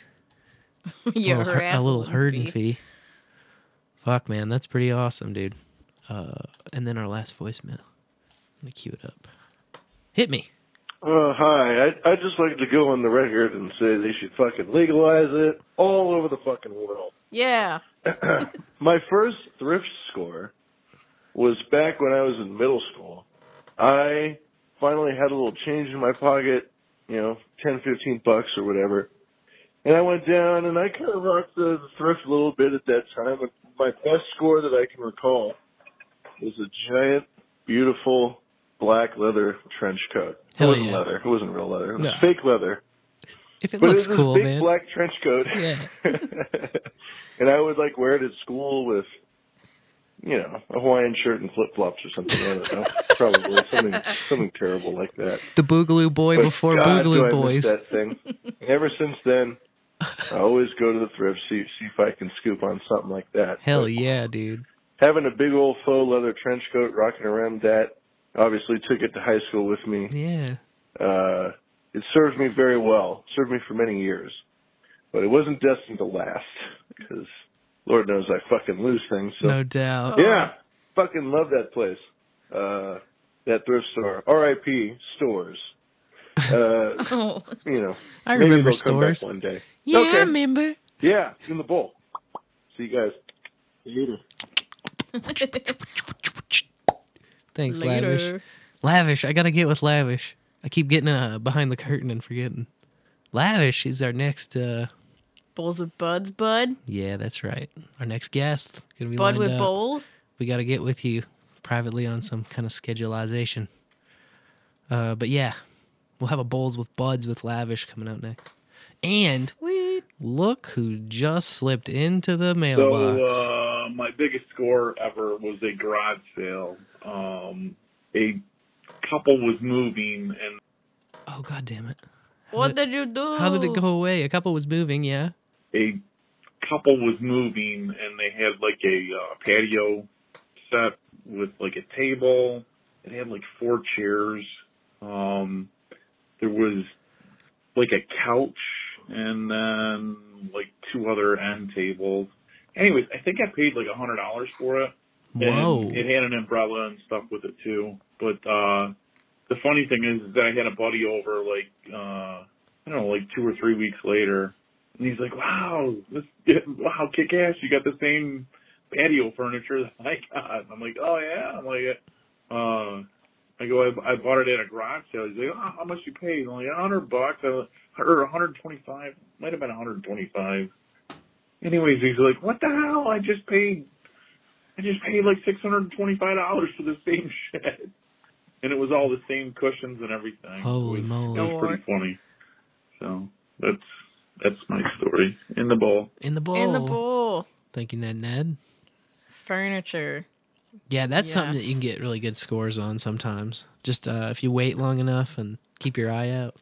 Like, you remember that bedroom set we got at that oh, yeah. one place? That was pretty nice for...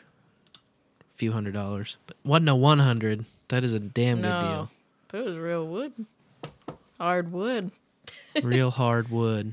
My favorite furniture score we've gotten has got to be the jungle bench toy chest. And we saw that in our first apartment together and I was just like, we're getting it. I'm yeah. saving it for the nursery. It's and here it is. Do Sir we have a text? Sir Seat City just texted us, yes. Uh he says first Thrift, well, he said first th- thrift score.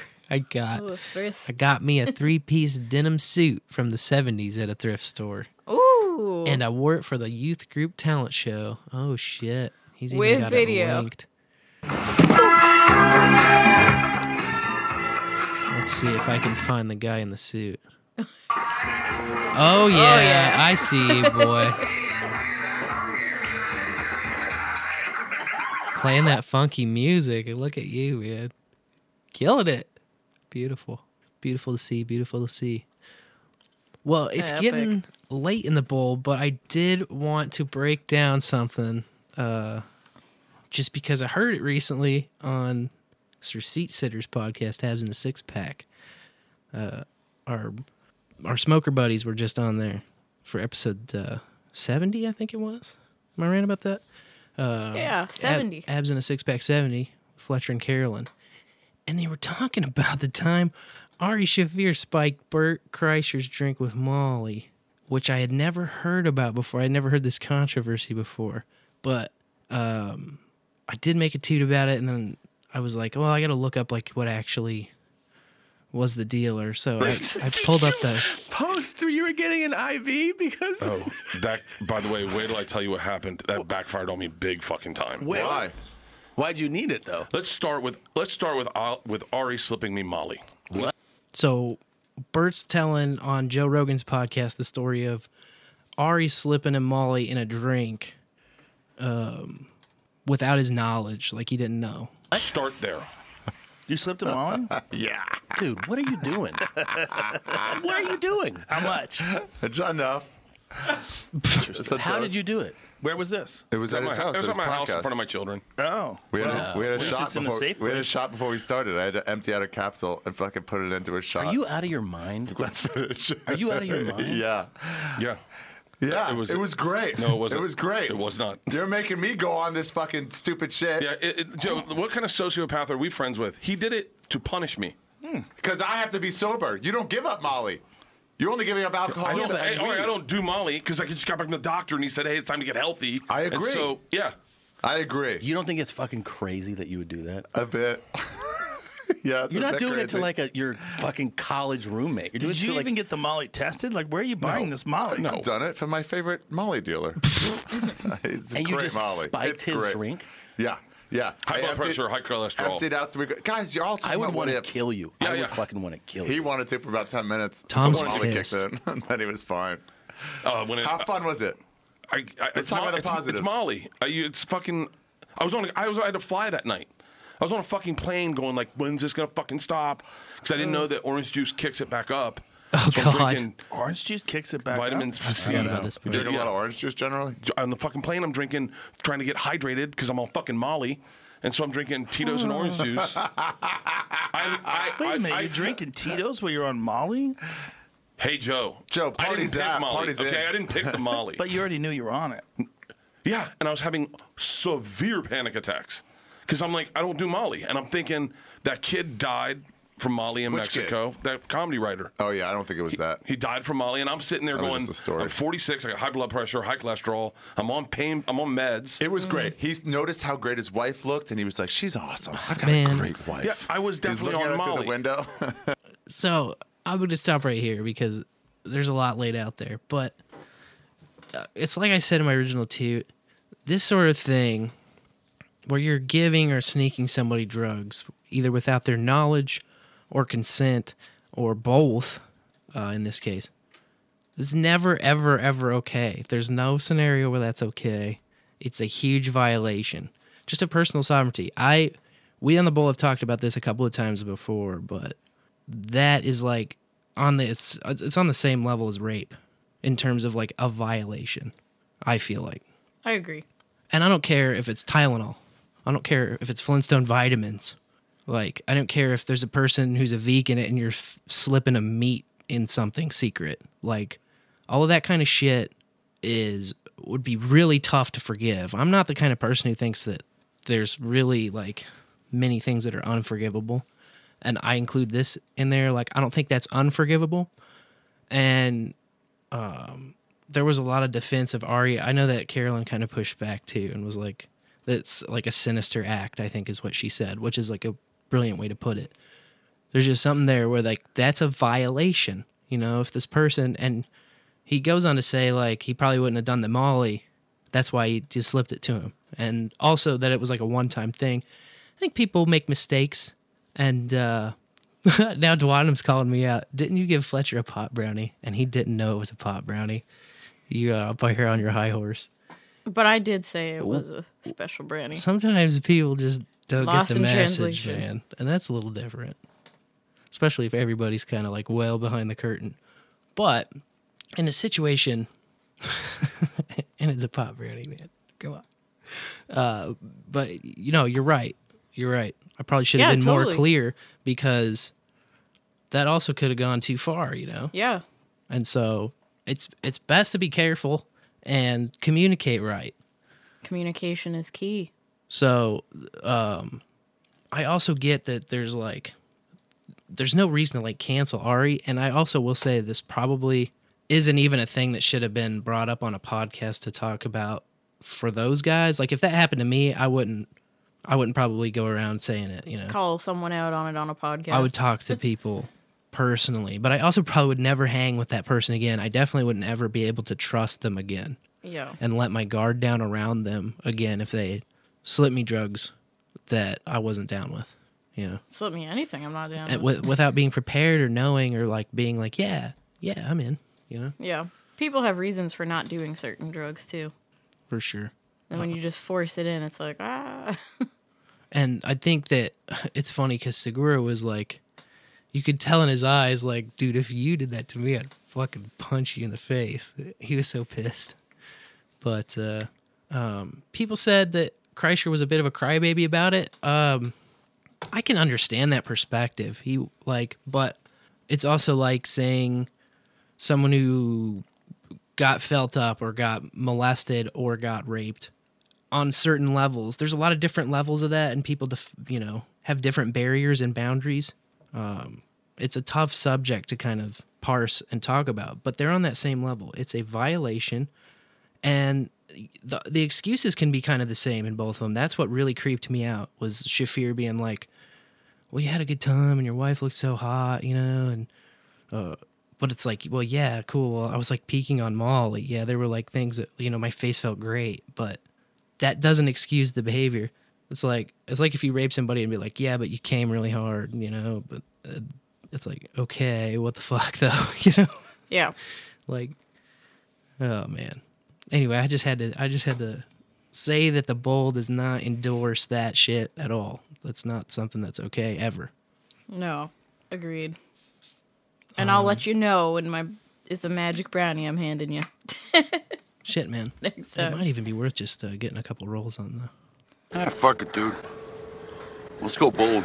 That's all you well can do. do. Might as well go bowling. Get it out of our system. Seriously. So some people go to a massage parlor hoping that they get a special ending. But this dude did not. And he was in Springfield, Missouri. Uh-oh. And a thirty-three-year-old masseuse is now charged with second-degree sodomy. Oh, Jesus.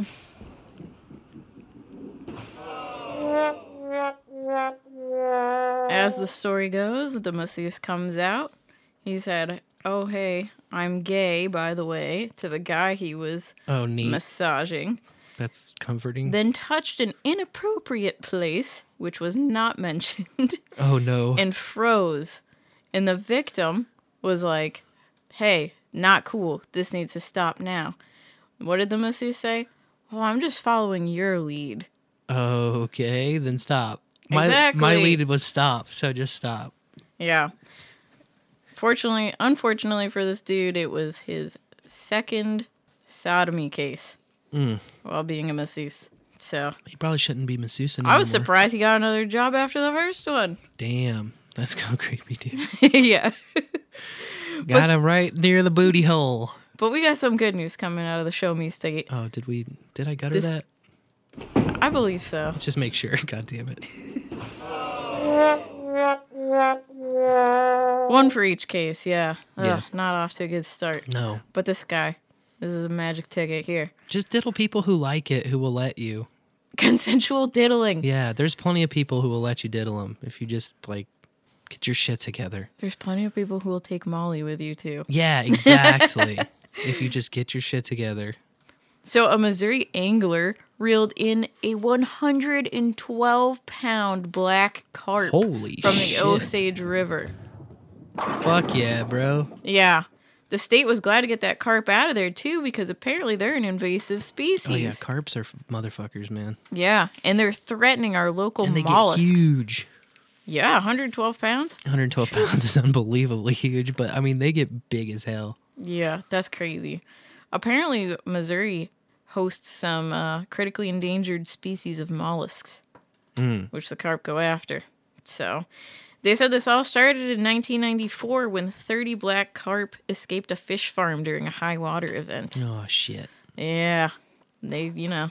That'll do it. Couldn't catch them, and here we are. thirty can make a hell of a lot more, man. Yeah, shoot. I mean, look at fifteen cats turned into thirty-three earlier in the bowl. No doubt. So, imagine the fish. Yeah, the fish turned into an army, a Missouri fish army. A Jeep crashed into an art museum in Wisconsin. Turns out, it's dog driving to blame. Dog, doggone it. A dog drove a Jeep into a fucking art museum? Is that what you're saying? That is correct. That sounds like a money laundering scheme to me. Come on. They, the vehicle's owner told the cops that he parked his Jeep at the gas station, went across the street to a bakery, and when he came out, the vehicle was crashed. And he blamed his five-year-old Australian Shepherd. Australian Shepherd. He says that apparently the dog knocked the shifter out of park and the vehicle rolled into the building. Don't you have to have your foot on the brake? That's what I thought. It's fucking embarrassing! Jesus Lord. Yeah. That's just goofy. Imagine if it was a stick. Oh, yeah, it was my dog. Oh, my dog did it. Whoops. He knows exactly how to pop the clutch just right. Get it going. Another vehicle was pulled over for an equipment violation when this cop saw that the driver was sitting in a camping chair. Whoops. Yeah. Was that another Missouri story? No, no. This was also Wisconsin. Two bad driving stories for Wisconsin this week. I could see that going on down here. Oh, yeah. A camping chair for your Hell driver's yeah. seat. Yeah. I guess I mean, all the chairs have been ripped out of the van. And so he's just sitting in this camping chair driving. It's fucking awesome. With a little, I can see it with like yeah. a little Miller Lite in the fucking cup holder. Oh, yeah, you do know it. It does have the double cup holder, it looks like. Based camping chair. Um, so the Guinness World Record for fastest time to drink a Capri Sun pouch just went out to a British man who did it in sixteen point six five seconds. Nice. Those things do disappear quickly. I think our kids could compete. sixteen point six five seconds. I was going to say, I feel like I could get competitive in that. thirty seconds. Does it have to be cold? If it's room temperature, you can slam it, dude. I don't. If it's cold, then there's a certain way you got to swallow it, and you get brain freeze, and fuck. You'll have to do the research on the rules from the Guinness World Record Group. I'll take a look. Maybe I could have a world record. sixteen point six five seconds. Yeah, or just think of a record that's not taken yet that's something goofy you can do. Uh, I'll be the fastest guy to drink a Kool-Aid Jammers pouch in your face, man. Yeah, seriously, just choose a different brand. Oh, boy. There's a woman in Tennessee waiting to get recognition for her Guinness World Record as she has collected sixteen thousand Winnie the Pooh items. sixteen thousand. Yes. High score. The previous Guinness World Record holder for the most Winnie the Pooh items was around fourteen thousand. Damn. Yeah. I assume they can't be duplicates, too. They cannot be duplicates. Jeez. That's so cool. Yeah. And she was. I love big, ridiculous collections like that, even if it's something stupid like Winnie the Pooh. Well, your dad's a Woody the Woodpecker collector. I've helped mm-hmm. boost his item by at least, at least fifteen items. Woody's I'll a little boast. more off the beaten path, though. You know, you don't oh, really see yeah. Woody in a lot of places. Winnie, I see all the time. I love Winnie the Pooh, but not sixteen thousand items worth of Winnie the Pooh. No doubt. She said she started collecting when her son was six months old, like thirty-one years ago, and uh, just took off from there. And her husband was even quoted in the article saying, like, they'll be out, you know, thrifting or whatever, and he'll try to remember if they have an item and then just decide, hey, it's better just send her a picture, call her, and say, hey, do we have this one? She'll know. Oh, man. I, I could see myself with sixteen thousand mushroom objects. But on a long enough time. Well, yeah, yeah. yeah. And finally, if you're looking for a career change, Whatshed is looking for a Minecraft virtual gardening consultant. Oh, man. And they're going to pay him seventy dollars an hour. You're gonna need a fucking expert, bud. Yeah. Consultants will be able to lend their expertise for achieving gardening excellence while sticking to the player's Minecoin budget. We're working so. on a budget. That's just like a great H G T V show in the making. Yes. Minecraft uh, Extreme Home Makeover shit. And there it is. Beautiful. Well, that was, good a good, game. that was a good round of bowling. Yeah. What's our first time I ever for next week? Ooh. First time I ever for next week. First time I ever. We need like a first time I ever thinking jingle. Yeah, that's true. Like Jeopardy, but it's just like first time. I had something earlier. I thought we had a backup list too. The backup to the back. We went through all our backups. My problem is that I cleaned up. No, down I'm just here. Kidding. Yeah. So now all of our lists got thrown away. You cleaned the desk. I don't know where my sticky note is. But the first time you ever moved. Yeah, all right. Like you moved houses. You moved. It could be a kid or it could be older, whatever. Some people are going to be like, well, I don't remember the first time I moved. Because that's like me. First time I moved, I was like one year old. Yeah, but you could also talk about the first time you do remember moving. But I, I remember the second time. Like it was the first time. And if you have a first time I ever story, you can get in between now and then, or you can wait till the next show. Um, but as always, it's been so lovely hanging out with you guys, the bowlers. And thanks for joining us too. If you're listening on the No Agenda stream, we'll be back next Tuesday live at nine o'clock Central, ten o'clock Eastern. I've been Sir Spencer Wolf of Kansas City. I am Dame DeLorean. Wishing you all a happy Saint Patrick's Day. Go make some luck for yourself. And until next time, may your bowls burn ever brighter. May your bowls burn ever brighter.